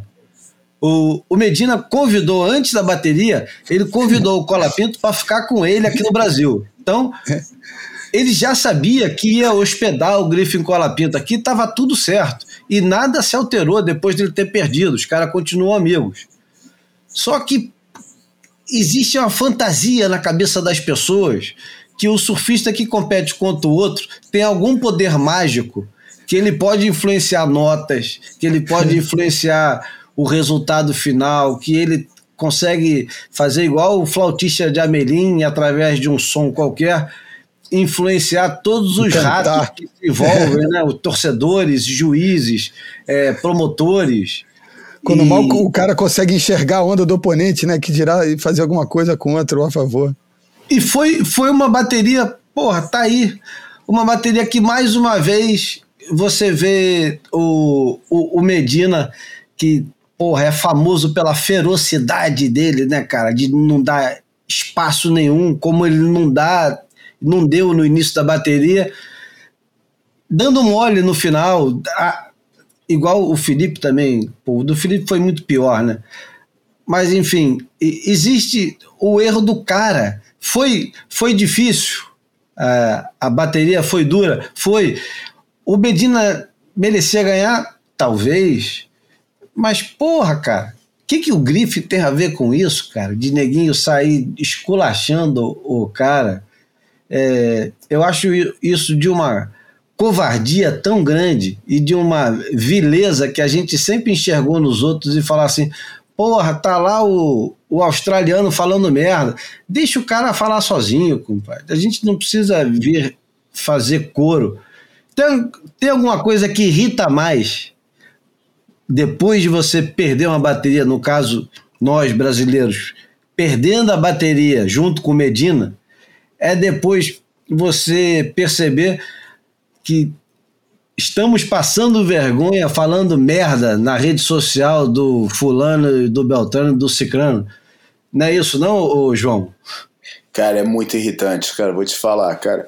Eu estou escrevendo uma peça para o Surf Total sobre, sobre julgamento e já comecei três vezes, porque as três vezes que eu comecei, comecei falando desse mimimi que tá rolando aí, cara, entendeu? é, e não queria começar, não queria dar essa importância. E às vezes é difícil escapar porque é um negócio tão presente, cara. Pô, mas não sou eu que torna a coisa presente, cara. É inescapável, cara. Porra, você não pode abrir uma rede social que você vê. A gente sabe que a rede social é o esgoto da, da, da, das opiniões, né? Mas, cara, porra, que seja consistente na, na argumentação, cara. Porra, temos campeões brasileiros todos dos últimos anos, cara. Camisa amarela é nossa, cara. Pô, os surfistas brasileiros estão lá em cima, cara. Pô, vai descansar quando, cara? Quando o top 10 foi tudo brasileiro, quando todos, quando campeão do mundial dos últimos é, 20 anos é, forem todos brasileiros e, e, e, mesmo assim vai reclamar, provavelmente, quando não acontecer a bateria que, que com o resultado que está esperando. É, tudo bem, é o lado reverso da. É, é o lado negro da, da da passion que os caras, que, que, os, que os locutores, o Turpel e companhia adoram falar, né? É, é, mas, porra, um pouquinho mais de, de, de mas por outro lado, só para só dar mais uma, uma final nisso aí. Por outro lado, o que acontece? O que, a gente está assistindo hoje em dia no Brasil? E principalmente com o maior expoente, que é Gabriel Medina. Eu acho que Gabriel Medina, talvez vocês possam me, me, me contrariar, mas o Gabriel Medina, em particular, e os surfistas brasileiros como um grupo, é, em, em, num, num, plano um pouquinho abaixo do, do, do Gabriel, acho que é a primeira vez que o surf está se deparando com o fenômeno de torcida. Mas torcida mesmo, entendeu? Não o cara que acha legal o, o surfista do seu país ganhar porque é do seu país e fica amarradão e tal. Pô, porque os australianos que têm um pouco essa cultura no, no, nos, que vem da época do, do, Da época não, da cultura deles de surf clubes, né? Que é o Kira, que complete com, com o Oi e tal. Tem aquela, aquele negócio da cultura de, de surf clube muito forte e eles torcem na praia. Porra, acaba tudo encervejada no fim do dia e não tem essa parada tão forte assim, cara. Acho que a gente, pela primeira vez, está assistindo no surf o fenômeno da torcida fanática, com o pior que isso tem. É claro que ainda não chegamos na fase dos hooligans, mas vamos ver, né, cara? Vamos ver. que ameaças, nuvens de ameaças estão se querendo formar para Saquarema, né? É, Ô, Marcelo, é... você perde dois segundos do seu tempo lendo comentários? Júlio, até perco. Quando eu tô de bobeira, eu perco, mas é uma coisa que eu até me cobro que eu não deveria perder. Espero conseguir brevemente parar de ler comentários, né, cara? E acho isso aí. Eu acho que o brasileiro acompanha dedicadamente as competições. Eu acho justo questionar qualquer nota. Mas atacar surfistas como fizeram com o Cano nos Jogos Olímpicos e agora com o Cola Pinto é ridículo, entendeu? É uma coisa ridícula. E achei bacana ver o Jadson o Iago ali se manifestando, tentando dar uma segurada na galera. E acho que realmente é, é, ler comentário é uma coisa que a gente tem que conseguir passar, superar um pouquinho isso e abandonar, porque é selvagem, leviano e normalmente quem está ali só quer causar. Agora o Medina usa muito bem aquele ditado, hein, o, o Bruno? mantenha os amigos perto e os inimigos mais perto ainda. Porque ele fazia isso com o Julian Wilson e está fazendo agora com o Cola Pinto. É, é, é, verdade. Eu não sei se foi, se ele sabia do final dessa história, se ele confiava num, né, num, num, é, num encerramento diferente dessa narrativa de El Salvador, mas convite feito, convite estabelecido, estão convivendo. E outra coisa, é, tem sido muito legal é, observar o Medina flutuando, né? É, é, sem amarras, sem engessamento, né? Sem, é, mais, mais, livremente com, com seus pares, né, cara? Eu acho que é, isso é tremendamente positivo, não só para ele, mas como para o resto da brasileirada, né, cara?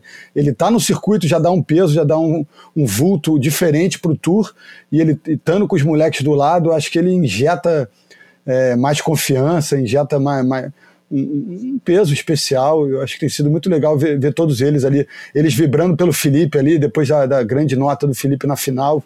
Eu diria, legal, eu diria que o grande momento do campeonato e o grande momento do ano até agora foi o, o, o Ítalo e o Gabriel torcendo apaixonadamente pelo Felipe é. naquela final.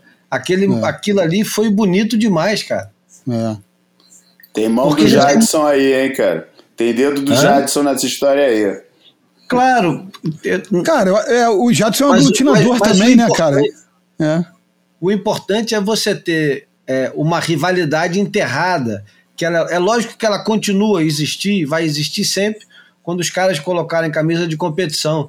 Mas naquele momento ninguém foi para casa putinho porque perdeu. Naquele momento é. os dois se prestaram, seja por pilha do Jadson, seja por é, pura torcida, mas estava ali todo mundo torcendo pelo Felipe, cara.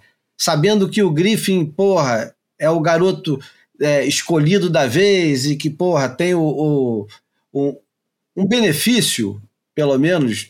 Todo, todo mundo torce por ele, porque, pô, o cara tava com o pai lá, o técnico dele é ex-competidor do circuito mundial, o cara tá surfando bem pra caralho mesmo. Bem pra caralho, é. Ele Tem foi, todos os atributos, né, cara? Ele já ele é um. foi um dos dois grandes surfistas do campeonato. Ele e é. o Felipe fizeram uma final que foi. Aliás, vamos lá. Gabriel contra Colapinto. A opinião primeiro do Marcelo. Quem ganhou a bateria? Cara, a minha opinião, e até sendo coerente com tudo que eu falei aqui, eu acho que o Medina venceu a bateria porque a distância do 767 do Medina pra, para o 8,5 do Cola Pinto, levando em conta os critérios de comprometimento, não para quem, mas para o circuito mundial, a onda do Medina teria que ser no mínimo um 8. E a diferença dessa bateria foi 0,3. Eu daria a bateria para o Medina. Bruno. Pô, vou, vou com o Marcelo e ainda, ainda é, coloco mais um item. Eu acho que mesmo que, que não tenha sido uma onda da série, mesmo que não tenha sido é, uma, uma, uma, rampa e, uma, e um pouso é, é tão, tão radical e de um grau de dificuldade tão elevado, o 5,5 dele também é, é, é baixo. Eu, eu, eu olho para as ondas do Griffin, eu entendo a avaliação, só não entendo tanto as do Gabriel. Acho que elas poderiam ter sido um terço de ponto, meio ponto a mais, e como o Marcelo falou, qualquer, qualquer 0,50, qualquer 5 décimos a mais já, já inverteria o resultado final da, da bateria, né? Então eu acho que o, que o Gabriel ganhou. Agora, de novo, temos aí uma, um, um, embate com, com, com histórico e com nuances e com elementos de, de uma bateria super apertada, né? Então, assim. É, João, fato, quem ganhou dá, a bateria? Dá para explicar. Eu, quem ganhou a bateria? Gabriel, sem pensar, cara. Gabriel, sem, sem pensar, pensar, não é? só. Sem pensar, porque não só. Porque, cara, eu.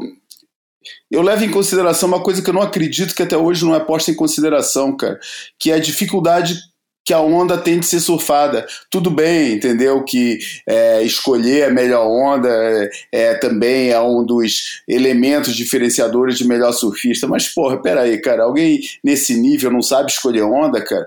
Pô, você pega a onda que tá com cara boa e de repente a onda não vai, ser, não vai ser tão boa assim. Isso acontece toda hora, cara. Entendeu? Não tem nada a ver com. Eu acho que esse negócio da escolha da onda, cara, é uma coisa, é um fator, principalmente na condição que tava, é um fator muito mais de sorte do que de conhecimento, cara. Não vou falar falar que não dá para falar que o conhecimento de mar do Griffin Colapita é superior ao do Gabriel Medina porque ele escolheu aquela onda e, e, não a outra, cara, porra. Ou como aquela onda que da virada da final do, do, do do Griffin em cima do.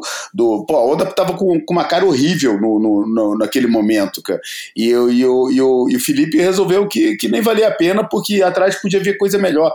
Mas, porra, ali naquele caso, cara, pô, super difícil de você é, definir. E a onda que o Gabriel pegou, além de ter tido um fator de risco muito mais alto, incomparavelmente mais alto que a do Griffin, foi uma onda extremamente difícil de ser surfada, cara, porque ele surfou com uma a para surfar aquela onda para mim foi superior à mestria que o Griffin mostrou para surfar uma onda muito mais fácil de ser surfada. Tudo bem, mais harmônica, com mais ritmo entre as manobras, tá, mas muito mais fácil de usar essa harmonia, de aplicar essa harmonia, do que, a do que, o, do que o, a, o, o complete ride que o, que, o, que o Gabriel fez na onda dele, cara. Para mim, sem pensar, Gabriel venceu essa bateria. João, você falou uma coisa aí que eu adorei escutar, cara. Realmente, a onda do Medina era muito mais difícil, cara.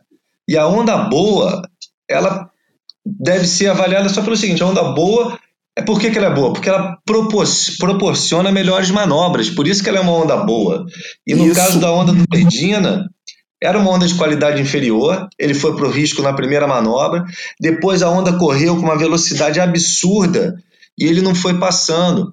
Ele deu uma rasgada convencional, deu uma boa batida, deu um floater e deu uma finalização muito forte. Então, tô com você nessa. Eu, não, eu acho até que existe uma hesitação e uma tomada de decisão ali, porra, é, em fração de segundo, né? Da, da, da ida para o floater, que ele chega a hesitar mas isso é, é na verdade, é, olha como é que são as coisas, né? O que pode ser usado contra para argumentar uma nota mais achatada, eu acho que serve, na verdade, para tentar elevar esse score, né? É isso que vocês estão falando, é, é muito importante, né, cara? A, a onda boa, ela, é, ela, é, uma, ela é uma, é uma, uma tela em branco sem, sem nenhum tipo de, né, de buraco, sem nenhum tipo de imperfeição. Então, ela é, ela, a abordagem feita nela é muito mais facilitada do que uma onda é, com praticamente com o mesmo tamanho, mas com uma velocidade, uma intensidade diferente, né? Então, assim, eu acho que isso deveria ser levado em consideração e foi muito bem levantado pelo João, enfim, confirmado pelo Marcelo. A, a, a destreza com que o Medina é, é, negocia com aquela onda é impressionante, né? E mesmo assim ele, ele altera o repertório, né? Ele vai de um aéreo para uma rasgada, para uma batida e ainda consegue assinar uma junção ali uh, nos últimos segundos da onda. Porra, muito difícil, muito difícil. E eu digo que a incerteza que, o, que os juízes é, conseguiram impor a esse resultado só faz é, aumentar a nossa desconfiança, porque as notas do, do, todas as quatro notas que foram computadas nesse, nessa bateria, o Griffin levou um 8,5, foi unânime, todo mundo teve certeza que aquele 8,5 era um 8,5. Na onda do Medina, no, no 5,5, Teve um juiz que deu 5, todo mundo também foi unânime no 5,5 do, do Medina. A segunda nota do Medina, ela variou meio ponto e custou ao Medina possivelmente a bateria. Teve, aliás, mentira, ela variou um ponto. Teve um juiz brasileiro que deu 7 e teve dois juízes americanos que deram 8 e dois, um australiano e um francês, deram 7,5 o, a média foi 767. Se fosse 8, ele teria ganho a bateria. Agora, a onda que decide para o Griffin é a onda que mais oscila, porque ela tem 1,3 de, de oscilação de 4 redondo do brasileiro para 5,3 de um americano. E aí vem 4,7, que não daria a virada, um 5,3 de um americano que daria a virada longe, e um 5 de outro americano que, que esse sim acaba entrando no somatório e faz a diferença para virar a bateria. Não teve pé nem cabeça esse julgamento, né? Foi um julgamento é, er, errático, né? Parecido com Boia até. Júlio, o outro. É, só fazer uma observação aqui no que você falou. Nessa onda do 767, é, seria a onda que a gente acredita que ter, deveria ter dado a vitória para o Medina. Mas naquele momento da bateria, o Medina precisava, ele estava em segundo, naquele momento, ele precisava de 7,51 para assumir a liderança. Dois juízes deram 8, bem mais do que ele precisava. Dois juízes deram 7,5 quando ele precisava de 7,51. E o brasileiro foi lá para baixo com 7.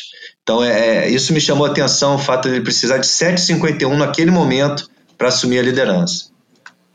É, outro, outro gesto simples que poderia ser promovido antes de uma revolução tecnológica, o, o, o, o filosófica, de linguagem, de critérios, é, era não saber quanto se precisa, não ter com contato certeza. de um com o outro. Né? A gente tem uma série de pequenas medidas que, que poderiam ser implementadas para a gente evitar essas questões, né, cara? Essa de saber Isso. quanto precisa é muito perigosa.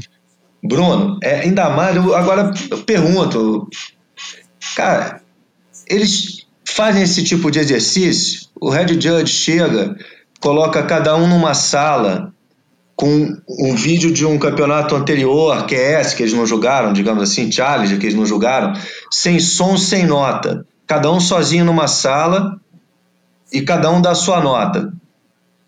Cinco juízes totalmente separados, sem som. Isso é um exercício para saber é. o que, que vai sair daí e, em cima disso, começar a trabalhar e ajustar. Desculpe, mas eu não acredito que eles façam esse tipo de coisa.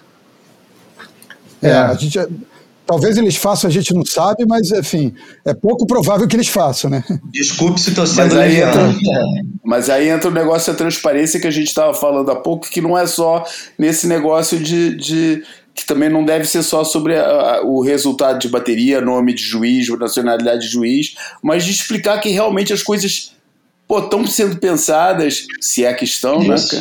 Mas que as coisas estão sendo pensadas e pô, que o trabalho é para fazer o melhor trabalho possível, que é o que todos nós queremos acreditar que é, né, cara? Mas que, pô, realmente fica na dúvida, né? Não é falado. E a gente depois vê as coisas acontecendo, pô, tem sido sistemático. Eu acho que eu nunca vi tanto campeonato seguido com resultado é, é, discutível como no, esse ano, cara. É.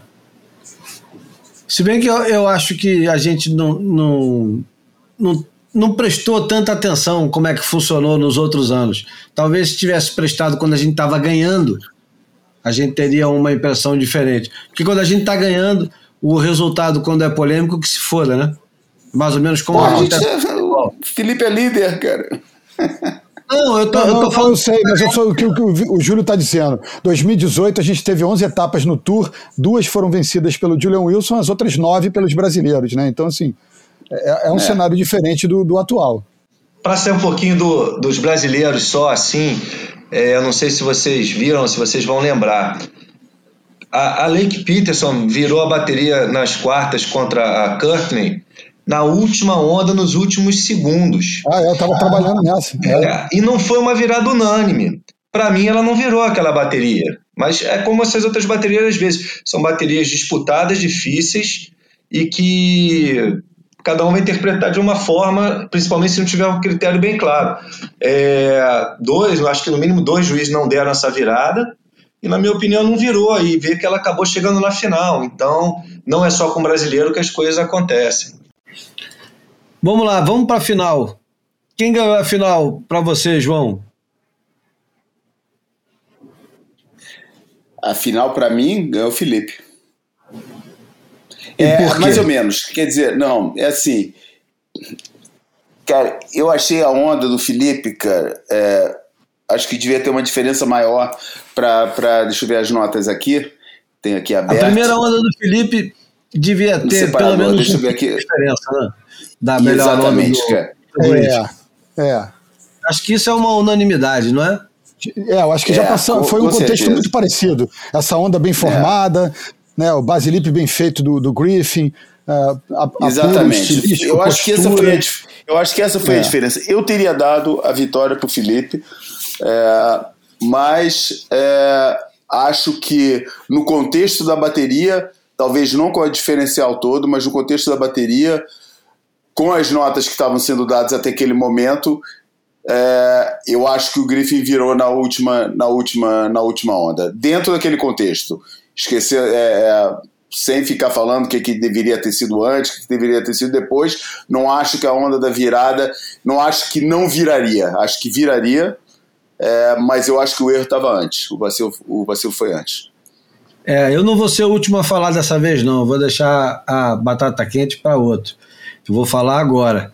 É, para mim, a onda do Toledo comparada à onda do Felipe, as duas melhores ondas da bateria de cada um, devia ser mais de um ponto de diferença. E só aí nessa brincadeira eu acho que o Felipe já ia levar a bateria, independente da segunda onda de cada um. Porque eu acho que, em comparação à onda de. Vamos lá, são duas manobras de muito impacto e uma manobra de transição do, do Felipe. Só que com, com nível de, de dificuldade que eu acho que em nenhum momento a onda do Griffin foi muito bem surfada, foi toda bem encaixada, ele fez tudo certo, power, tava tudo, tá, tudo certinho ali na onda dele, igual aquela onda que o Ethan Ewing pegou contra o, o Ítalo Ferreira, ele fez tudo certo. Só que para mim ali, porra, faltou pimenta, faltou um alho picado, faltou coentro, que paulista odeia coentro, enfim, faltou um tempero. E a onda do Felipe não, a onda do Felipe era só tempero, né? O negócio é. era, porra, era só sabor é. aquele. A onda do Felipe foi só porrada. E aquela onda para mim era um, se fosse para afastar uma da outra, era um 9,5 contra um 8. Ou um é. 8 8,17, aquele 8 Pô, assim. Que é uma coisa mais simples do que um 9 é, ou 10, né? Tipo... É, não, não é para ser 10, mas também não é para ser, porra, é, qual, qual, foi a diferença mesmo? Foi um, um 9 para um 957.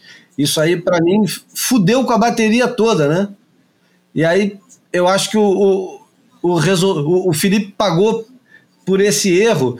E, e, o pior é que os caras acharam que deram pouca nota na onda do Cola Pinto e ainda compensaram na última nota dele no 8, que, Isso. porra, também não foi um 8. É, eu acho que aí o caldo entornou de vez, porque eu acho que quase se a gente comparar, e eu falei um pouco disso no meu quadradinho digital, era o, o 7 e o 8 do Cola Pinto, eles já demonstram uma certa esquizofrenia nessa aferição das notas, porque sobre os critérios do que, de que eles estavam construindo do, do Basilip bem feito e com o toque de contemporaneidade, o, o, o, não na minha visão, mas na visão que eles estavam me indicando, eu achei que o 7 era uma nota superior à do 8, por exemplo.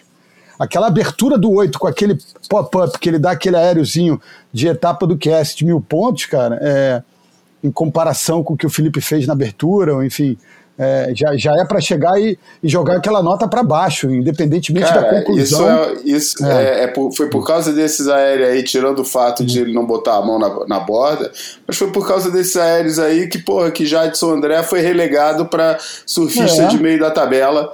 É, depois de ganhar duas etapas ou fazer uma final e ganhar uma etapa. Chop no, hop, né? Chop hop, é. Porra. porra, não. Enfim. Vamos lá, eu quero ouvir agora do Marcelo. É, não, eu tô, tô com, com vocês nessa aí. E na verdade eu adoro o surf do Cola Pinto, adoro o surf do Ethan Ewing, adoro o surf do Brad Gerlach, do Conor Coffey, do Taylor Knox, é. entendeu? E acho que ficou óbvio. O 9,57 do Toledo contra a onda do Cola Pinto, tô com Júlio. A onda do Cola Pinto deveria ser um 8, então eu nem entro muito nas outras ondas, porque era um 8 contra um 9,57, consequentemente bateria para o Toledo. E aí é estranha a WSL, né? Ela tem várias coisas, corte, não sei o quê. Tudo que ela faz, ela, várias coisas ela alega sempre que está visando. A gente sabe que ela está visando o público, o, o, entretenimento, o drama. Então, vamos, por que, que ela não faz o seguinte, cara? Coloca ali um instrumentozinho ali só de medir é, o barulho que a torcida provoca. E aí eu vou com o Júlio. Como é que deve ter sido na praia e em casa o grito da torcida, não só do Brasil, nas duas manobras do Toledo, em comparação com as cinco ou seis manobras que o Cola Pinto fez?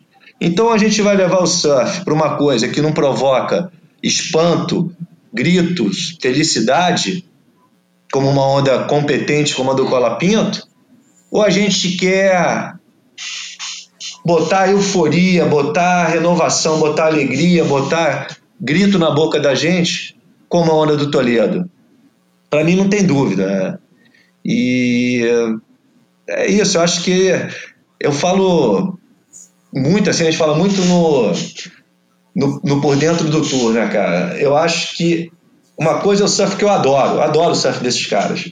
Mas uma outra coisa mais importante ainda é o legado que essa nova geração deixa e que é onde eu acho que o surf deve caminhar no momento. Claro, essa geração brasileira, ela chegou no circuito e introduziu as manobras aéreas que vinha desde uma forma horrorosa do Christian Fletcher e companhia lá atrás, que abria a perna e perdia a onda inteira, inteira. Você via um cara surfando uma onda como o Jeffreys Bay para fazer um crime desse, dava vontade de matar. Até eles hoje em dia que colocaram essas manobras de forma incrível na linha da onda, a ponto de um Sean Thompson ver o Toledo surfar em Jeffreys Bay e falar que ele redefiniu a forma de surfar em Jeffreys. Então acho que o painel de julgamento e a WSL não pode ficar cego e eh, tem um papel fundamental para o desenvolvimento e para os novos caminhos que o surf vão seguir no futuro.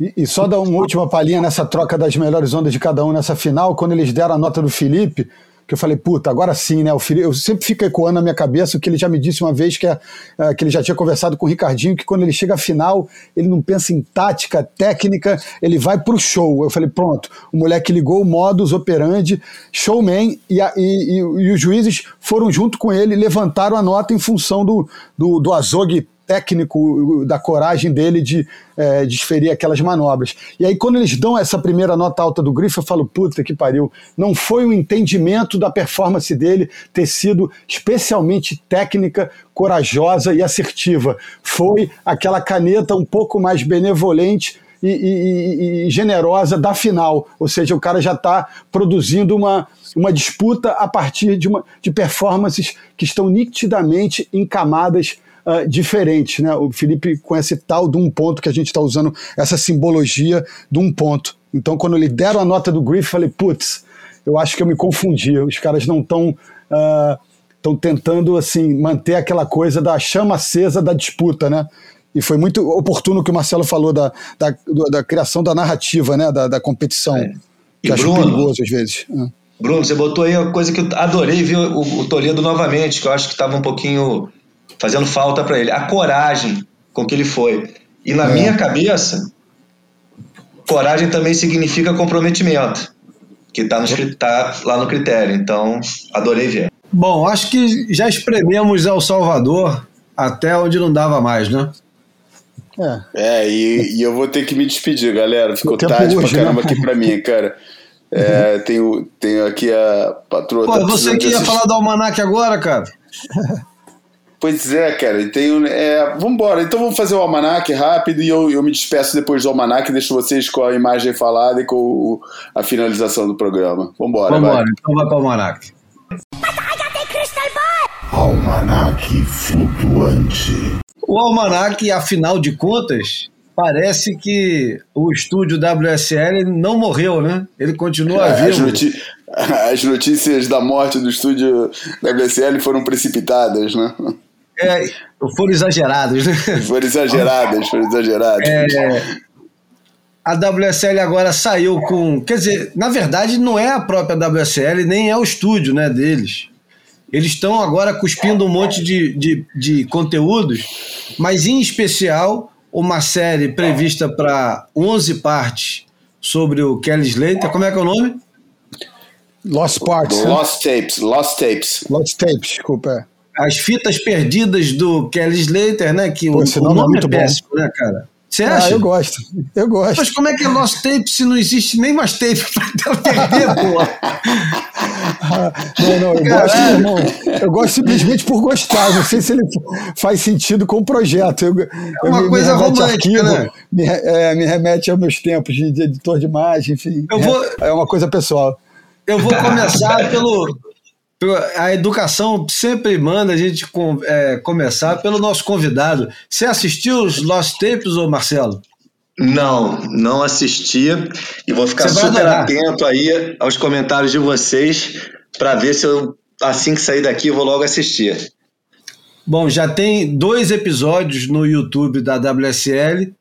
É, é muito bem feito, como tem sido é, os últimos produtos da WSL a influência externa do make or break já está percebe-se o efeito de, dessa, de, dessa vontade que eles têm de parecer mais transparentes, transparentes nesse caso, não eles WSL, mas com o. Enfim, o Slater está se despindo um pouco mais numa coisa que ele sempre fez muito bem na rede social e agora ele transformou numa série que eu não duvido nada que seja ideia dele. Mas a, su a sugestão de colocar isso como almanac foi do João e eu queria ouvir dele por que, que isso merece o almanac. Bom, em primeiro lugar merece porque é, eu, vou, eu vou fazer um pouco de autorreferência aqui, cara. É, há dois anos, em plena pandemia, é, eu dei uma entrevista para o site Surf Total, em que ele pedia uma a, a opinião sobre, enfim, sobre tudo relacionado com, com o surf moderno e WSL e tal. E eu, na época, referi que, que achava um erro a estratégia das marcas a estratégia do surf ficar procurando fora do seu ambiente a validação do seu produto, né? Aquilo que, que, que diretor de marketing adora chamar, né? Que, como, é que é, que é, como é que é a expressão? Agora eu até me esqueci da expressão que é, é não é, é, acrescento de valor, valor associado. Criar valor, valor associado. Valor, é. valor agregado, exatamente. É. Valor agregado. Essas expressões que eu adoro. É, e eles estavam agregando valor Porra, é uma marca que vai, vai, vai, vai, vai patrocinar Billabong. É, agora, cara, agora tem outra marca aí que agora tá fazendo uma série inteira Stranger Things, cara. Entendeu? Cara, eu acho isso. Cara, eu acho isso ridículo, cara, sinceramente, cara. Acho que é totalmente, porra, um desespero, dá um sinal de desespero gigante nas marcas. Tudo bem, vai, de repente até vende, e aí eu tenho que me calar, porque a, o que manda nesse, nesse mundo é a, é, é a ordem dos números, né, cara? É, se vender, porra, dane-se o que que interessa. Não interessa que impacto que, vai ter daqui a dois anos, ou três anos, ou quatro anos na, na imagem da marca. Se está vendendo, eu só deixo o alerta, cara. Já, a gente já viu esse filme antes, cara. A gente já viu marcas que a estratégia do momento funcionou muito bem e as, e, a, e as consequências a médio e longo prazo foram desastrosas. Por isso, eu teria muito cuidado em analisar a coisa pelos números imediatos, que eu nem sei se são bons ou se são ruins. Eu só fico com a impressão, e naquilo, naquela época eu estava falando que o surf não tinha que procurar fora do surf as histórias para se valorizar enquanto produto, e eu, nesse caso, estou falando do surf profissional até. E eu falei claramente que a, a, o, o, surf profissional, a história do surf profissional está recheada de personagens e histórias fantásticas. Na época, dei o exemplo da, da série é, The Last Dance sobre a NBA e até falei, por o que, que uma série como é a, a The Last Dance está fazendo pelo mundo do basquete profissional é, e, que, e, que, e, que, e que devia ser considerado é, pelo mundo do surf fazer coisas desse gênero, que olhem para as histórias que estão dentro da sua própria estrutura, para os personagens da sua própria estrutura, e porque aí é que está o grande valor do, do, do, do, do nosso esporte e do nosso meio. Não é fazendo associaçãozinha com banda de rock, nem com filmezinho, nem com série, porra, não, é com, com as nossas histórias que, que acontece? Dois, três anos depois aparece o Make or Break, que é, não foi feito pela equipe do Last Dance, mas foi feita pela equipe do Drive to Survive, que dá na mesma, né? A lógica é a mesma, de reality show. É, e agora aparece o, Last, o, o, o Lost Tapes, que é exatamente a mesma coisa, cara. Não é diferente, não. O que, que fornece é muito bem feito, com todas as a, a, cartilha de fazer bem feito que existe hoje em dia, né? Que eu já falei até num, num episódio aqui do Boia há um tempo atrás, que os caras aplicam pô, linha a linha da cartilha do fazer bem feito. É, e, e, e, o que que acontece? Fornece um olhar íntimo sobre o cara que todo mundo quer saber quem é, é quer ver na intimidade, quer ver o cara falando, entendeu? Que por acaso até o cara que melhor se expressa que, é, que alguma vez existiu no, no, no surf, né? talvez a par um pouco de outra época do Sean Thompson, mas o cara mais é, articulado que o surf já gerou, eu acho que não, não, não resta muita dúvida que, que seja o Kelly Slater, que o surf profissional gerou, que seja o Kelly Slater, que sabe muito bem medir até onde ir e até onde revelar. É, enfim, é, não sendo ainda os produtos ideais, mas dando todas as indicações que ele aos poucos vão caminhando para esse lado, é, acho que. E a gente também já falou aqui num episódio, né? Que era, por exemplo, as séries ótimas que a WSL já produziu, por exemplo, quando é, quando é os campeonatos, quando fazem. Quando eram os 50 anos do Pipe Masters, é, é, que eram aqueles pequenas coisas. Pô, uma mera expansão daqueles episódios contando a história completa, em vez de ser um minuto com a vozinha do Joe Turpel narrando o que, que aconteceu, mas contando mesmo, com detalhes, com enfoque, com contextualização.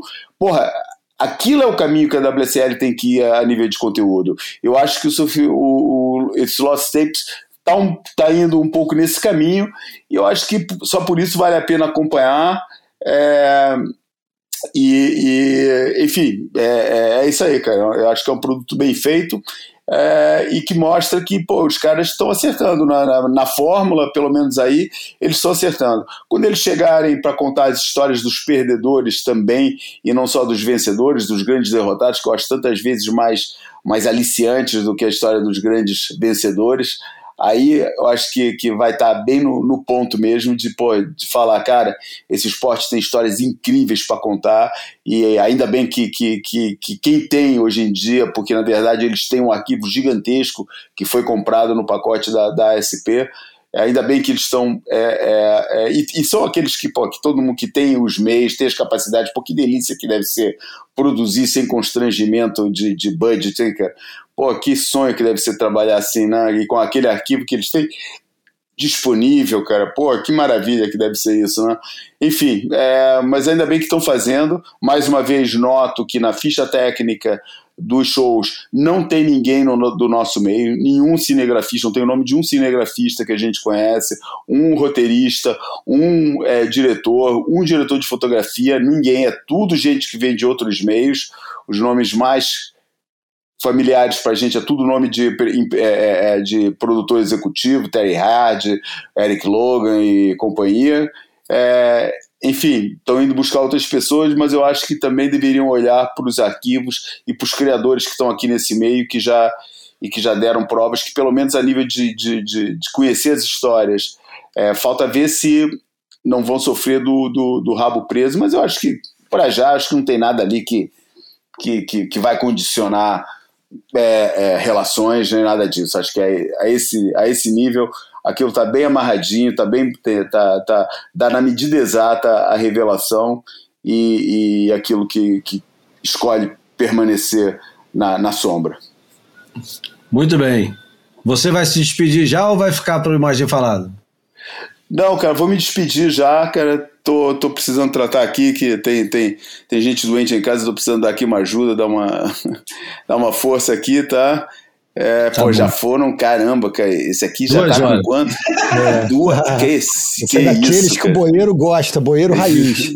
Pode é. crer, cara. Haja, haja, haja, haja, haja, costela assada no forno lento. Haja louça, haja trânsito, haja a porra toda. Né? Pô, chamaram um convidado que gosta de falar, deu nisso, tá vendo?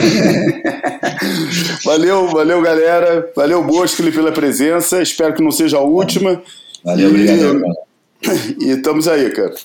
Tá bom. Um abraço. Bom, eu quero saber do o Bruno que trabalhou e trabalha há tanto tempo com audiovisual, quero saber dele. Por que, que a gente deve ver o Lost Tapes?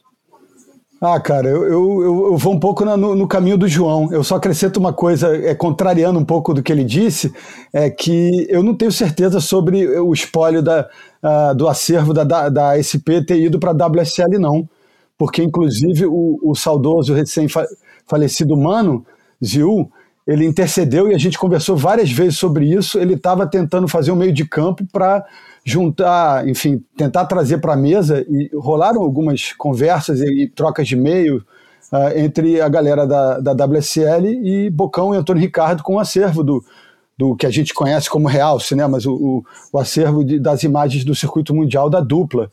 E pelo que eu sei, eles estavam bem carentes é, de imagens do, do, do QS, do, da, da, da, perna havaiana, então eu não sei o, o tamanho desse acervo é, do espólio da SP que chegou às mãos da WSL, não. Pouco que eu sei é que ele não era tão, é, tão grandioso como se imaginava. Então, acho que deve ter muita coisa ainda perdida na mão de produtores independentes espalhados pelo planeta. Eu acho que, rapidinho, é, é imperdível é, Lost Tapes, porque a gente está falando desse cara, né? Que, que suscita na gente amor e ódio, às vezes em doses iguais, mas na maioria das vezes mais amor do que ódio, que é um, é um cara genial. Entre erros e acertos, é um cara genial dentro e fora d'água. Então, qualquer coisa que diga respeito a ele, que for produzida com afinco é, e com mínimo de, de respeito, vai ser um, um produto que merece ser assistido, né? Então, não preciso nem ir muito profundo na história, não. Sempre vale Não, o, o mais legal de tudo, e eu acho que o que o Marcelo vai adorar assistir, é a análise do próprio Slater sobre o surf dele, que aparece bastante. Aliás, é, é, se bobear, o grande destaque da, da série é o Slater é, bastante inseguro da própria performance, né, do próprio desempenho, e, e conversando com as pessoas que, que cercam ele sobre isso. O Adam Robertson, do, é, lá do sul da Austrália. O vitoriano lá, é. é adoro o cara. O Tra Travis Lee, né? Quem mais? Ele. Cara, aparece bastante o, o método dele de, de treinamento, de análise, e isso eu acho do Riquíssimo. cacete, cara. Isso é, é, muito bom.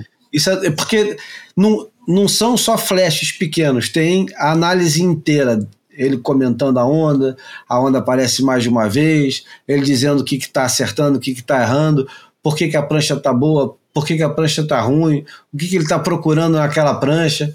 E isso eu acho que faz falta para quem, como o Marcelo diz e eu gosto de enfatizar, para quem é doente, como nós, porque a gente nunca perde esse negócio.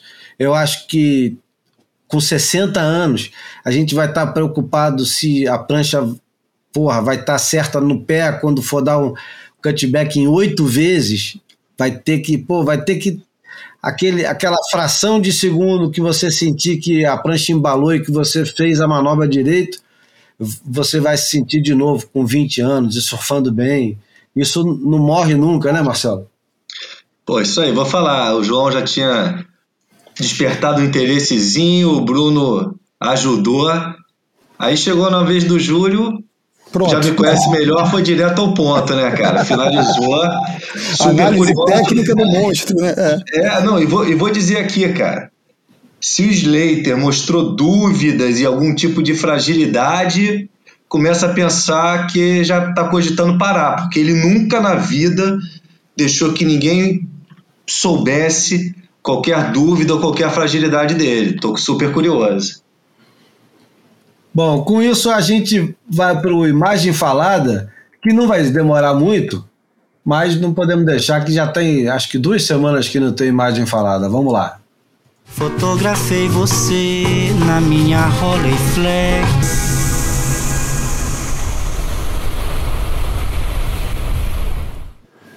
O Imagem Falada dessa semana é tirado direto do Instagram da Carissa Amor.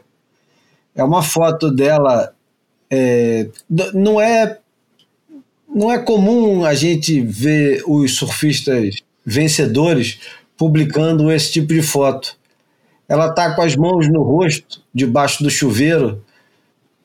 Com certeza, depois de uma derrota, pode ser que ela esteja feliz, mas eu acho que ela está triste. E a legenda da foto é ela dizendo que 20 anos competindo e perder ainda é uma merda. E ela continua é, brigando com esse sentimento e, e, e, como digerir isso e depois como aparecer na frente da câmera sorrindo e dizendo que está tudo bem. Perder é uma merda e, e a mensagem é, é curta e grossa, é isso. E achei corajoso a Carissa Amor, camisa amarela, é, potencial e, e, possível campeã de 2022, num grande momento do surf, depois de perder a bateria com todos esses fantasmas que não nos abandonam jamais, né, Bruno? Ah, impressionante, né, cara? É, é, é eu acho que é o, é o, alimento, né? O combustível é, para essa galera é, é o, esse, o desejo de sentir, é, de experimentar esse sentimento que, que a vitória suada, que a vitória né, é, duelada proporciona, né, cara? E, e, e, a mulher expor que, enfim, que até hoje não sabe lidar com isso, mostra que, na verdade, ela está ainda num. Se não está numa curva ascendente, está tá num momento de maturidade, de compreensão de, é, de tudo que a cerca, mas ainda com desejo de, de coisas a, conquistar. Engraçado que eu sinto um pouquinho, é, não sinto mais isso tanto na, na Stephanie. Eu acho que essa vitória veio de uma maneira que meio circunstancial. As coisas é, é contribuíram para uma boa performance dela. Eu tô, tô sentindo a Stephanie com, com menos energia do que o padrão que eu me acostumei a ver ela. Em contraponto, que eu acho que a, a Carissa, isso ainda está lá. Eu acho que tecnicamente eu sou até mais admirador do surf da Stephanie mas eu percebo ela já numa curva descendente de energia e, e essa energia acaba uh, uh, é, transposta para a técnica, para né, a ação dela dentro d'água. Então, é, eu acho muito, como você falou, acho rico e, e corajoso o gesto dela expor essa fragilidade e eu acho que isso é, pode, pode é, ser muito positivo para quem é, entende esse recado, né? Assim, se uma pessoa do, do status dela vive esse sentimento, a gente convive com esse sentimento nas pequenas vitórias e derrotas do, do dia a dia, né? Então é isso, é, é, é nada como um dia depois do outro para amenizar esses sentimentos e, e se reconectar com, com, com as questões, com aspectos mais positivos desse processo, né? Marcelo, não sei se você viu a imagem, mas acho que a descrição da imagem é uma coisa Pô. que você se identifica. E ela, e ela coloca ainda no, no texto, ela coloca assim: a gente perde muito mais do que ganha nesse esporte. Isso, isso. E aprender a lidar com isso é, Nossa. de repente, a regra número um, não é? é? Júlio, já você falando da imagem, a imagem já veio na minha cabeça. E pô, vou falar uma coisa: é, eu acho que, principalmente, uma derrota no meio de várias vitórias passa batido. Mas quando você tem uma sequência de derrotas, como dói, cara. E a Carissa, por incrível que pareça, ela é super vitoriosa. O Bruno talvez saiba que ele eh, tem uma memória privilegiada aí. Mas a Carissa talvez seja a surfista que mais perdeu finais, cara. Como ela chegou em final superior e perdeu, né? É. E algum estrago se deve fazer. Por exemplo, cara, é, a forma que um surfista se alimenta de uma vitória. O Gessé, Venceu agora em cru não devia vencer um evento há anos. Saboreia, cara, tem que saborear muito. E outro lado, a Tati. Eu tenho medo como a Tati vem encarando essas derrotas, porque a gente sabe que algumas vezes a derrota bate, então tem que ter um trabalho psicológico muito forte. E pegando a dica, deixa do Bruno aqui também, cara, é muito difícil a gente conseguir visualizar e acreditar como uma pessoa com aquele sorriso da Stephanie Gilmore é tão competitiva, né, cara? É impressionante. É mesmo. É foda. Ah, ela contou. É, vocês viram outro dia, né, eu vou uma palhinha, não sei se foi num, num comentário dela. Ah, não. Eu vou dar a dica. O, a gente já tinha falado aqui do, do podcast do Jim Brisick, do, do do Surfer Journal. Ele faz uma entrevista, assim, porra, muito saborosa, muito rica, que eu recomendo com a Stephanie, com o Laird Hamilton, com uma série de grandes é, personagens do nosso universo. E com a Stephanie, ela fala uma passagem que me lembrei quando o Marcelo falou agora essa última palhinha, que ela falando que quando ela crescendo ali na Gold Coast, que ela não se incluía, que ela tinha, né, assim, tinha os meninos que ela olhava de longe, que tinha uh, alguns sentimentos, né, desejos em relação a eles, ela não sabia como abordar essa relação, né, de platônica, de aproximação com os, com os moleques, e ela acabou percebendo que a maneira de atraí-los era surfando melhor que eles. Aí ela conta lá do Nick Vazicek e outros, aquele Dale Staples, Uh, então, os moleques locais lá da geração dela, que ela a maneira que ela encontrou de chamar a atenção dos caras era surfando melhor que eles.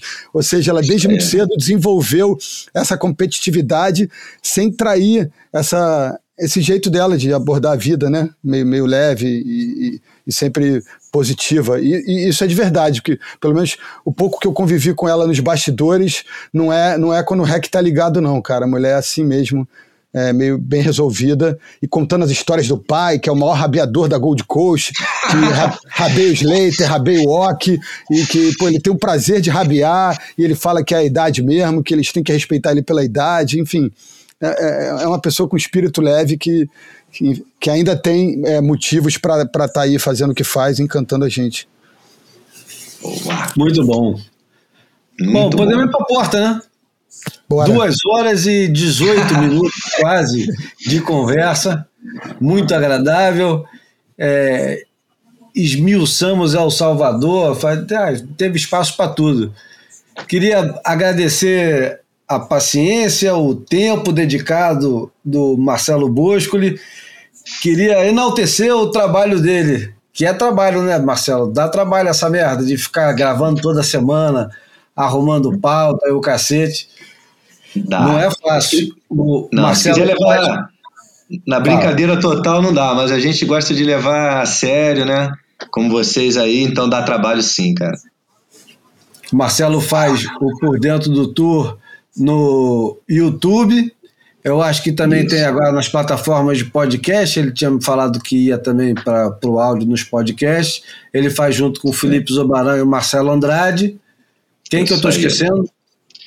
É o, o Cláudio, nosso diretor, e o Lula no comercial. Essa é a Isso. turma. Só surfista na parada, como aqui no, no Boia. E é isso. Obrigado, Sim. Marcelo. Galera, obrigado aí. Foi um prazer bater esse papo com vocês.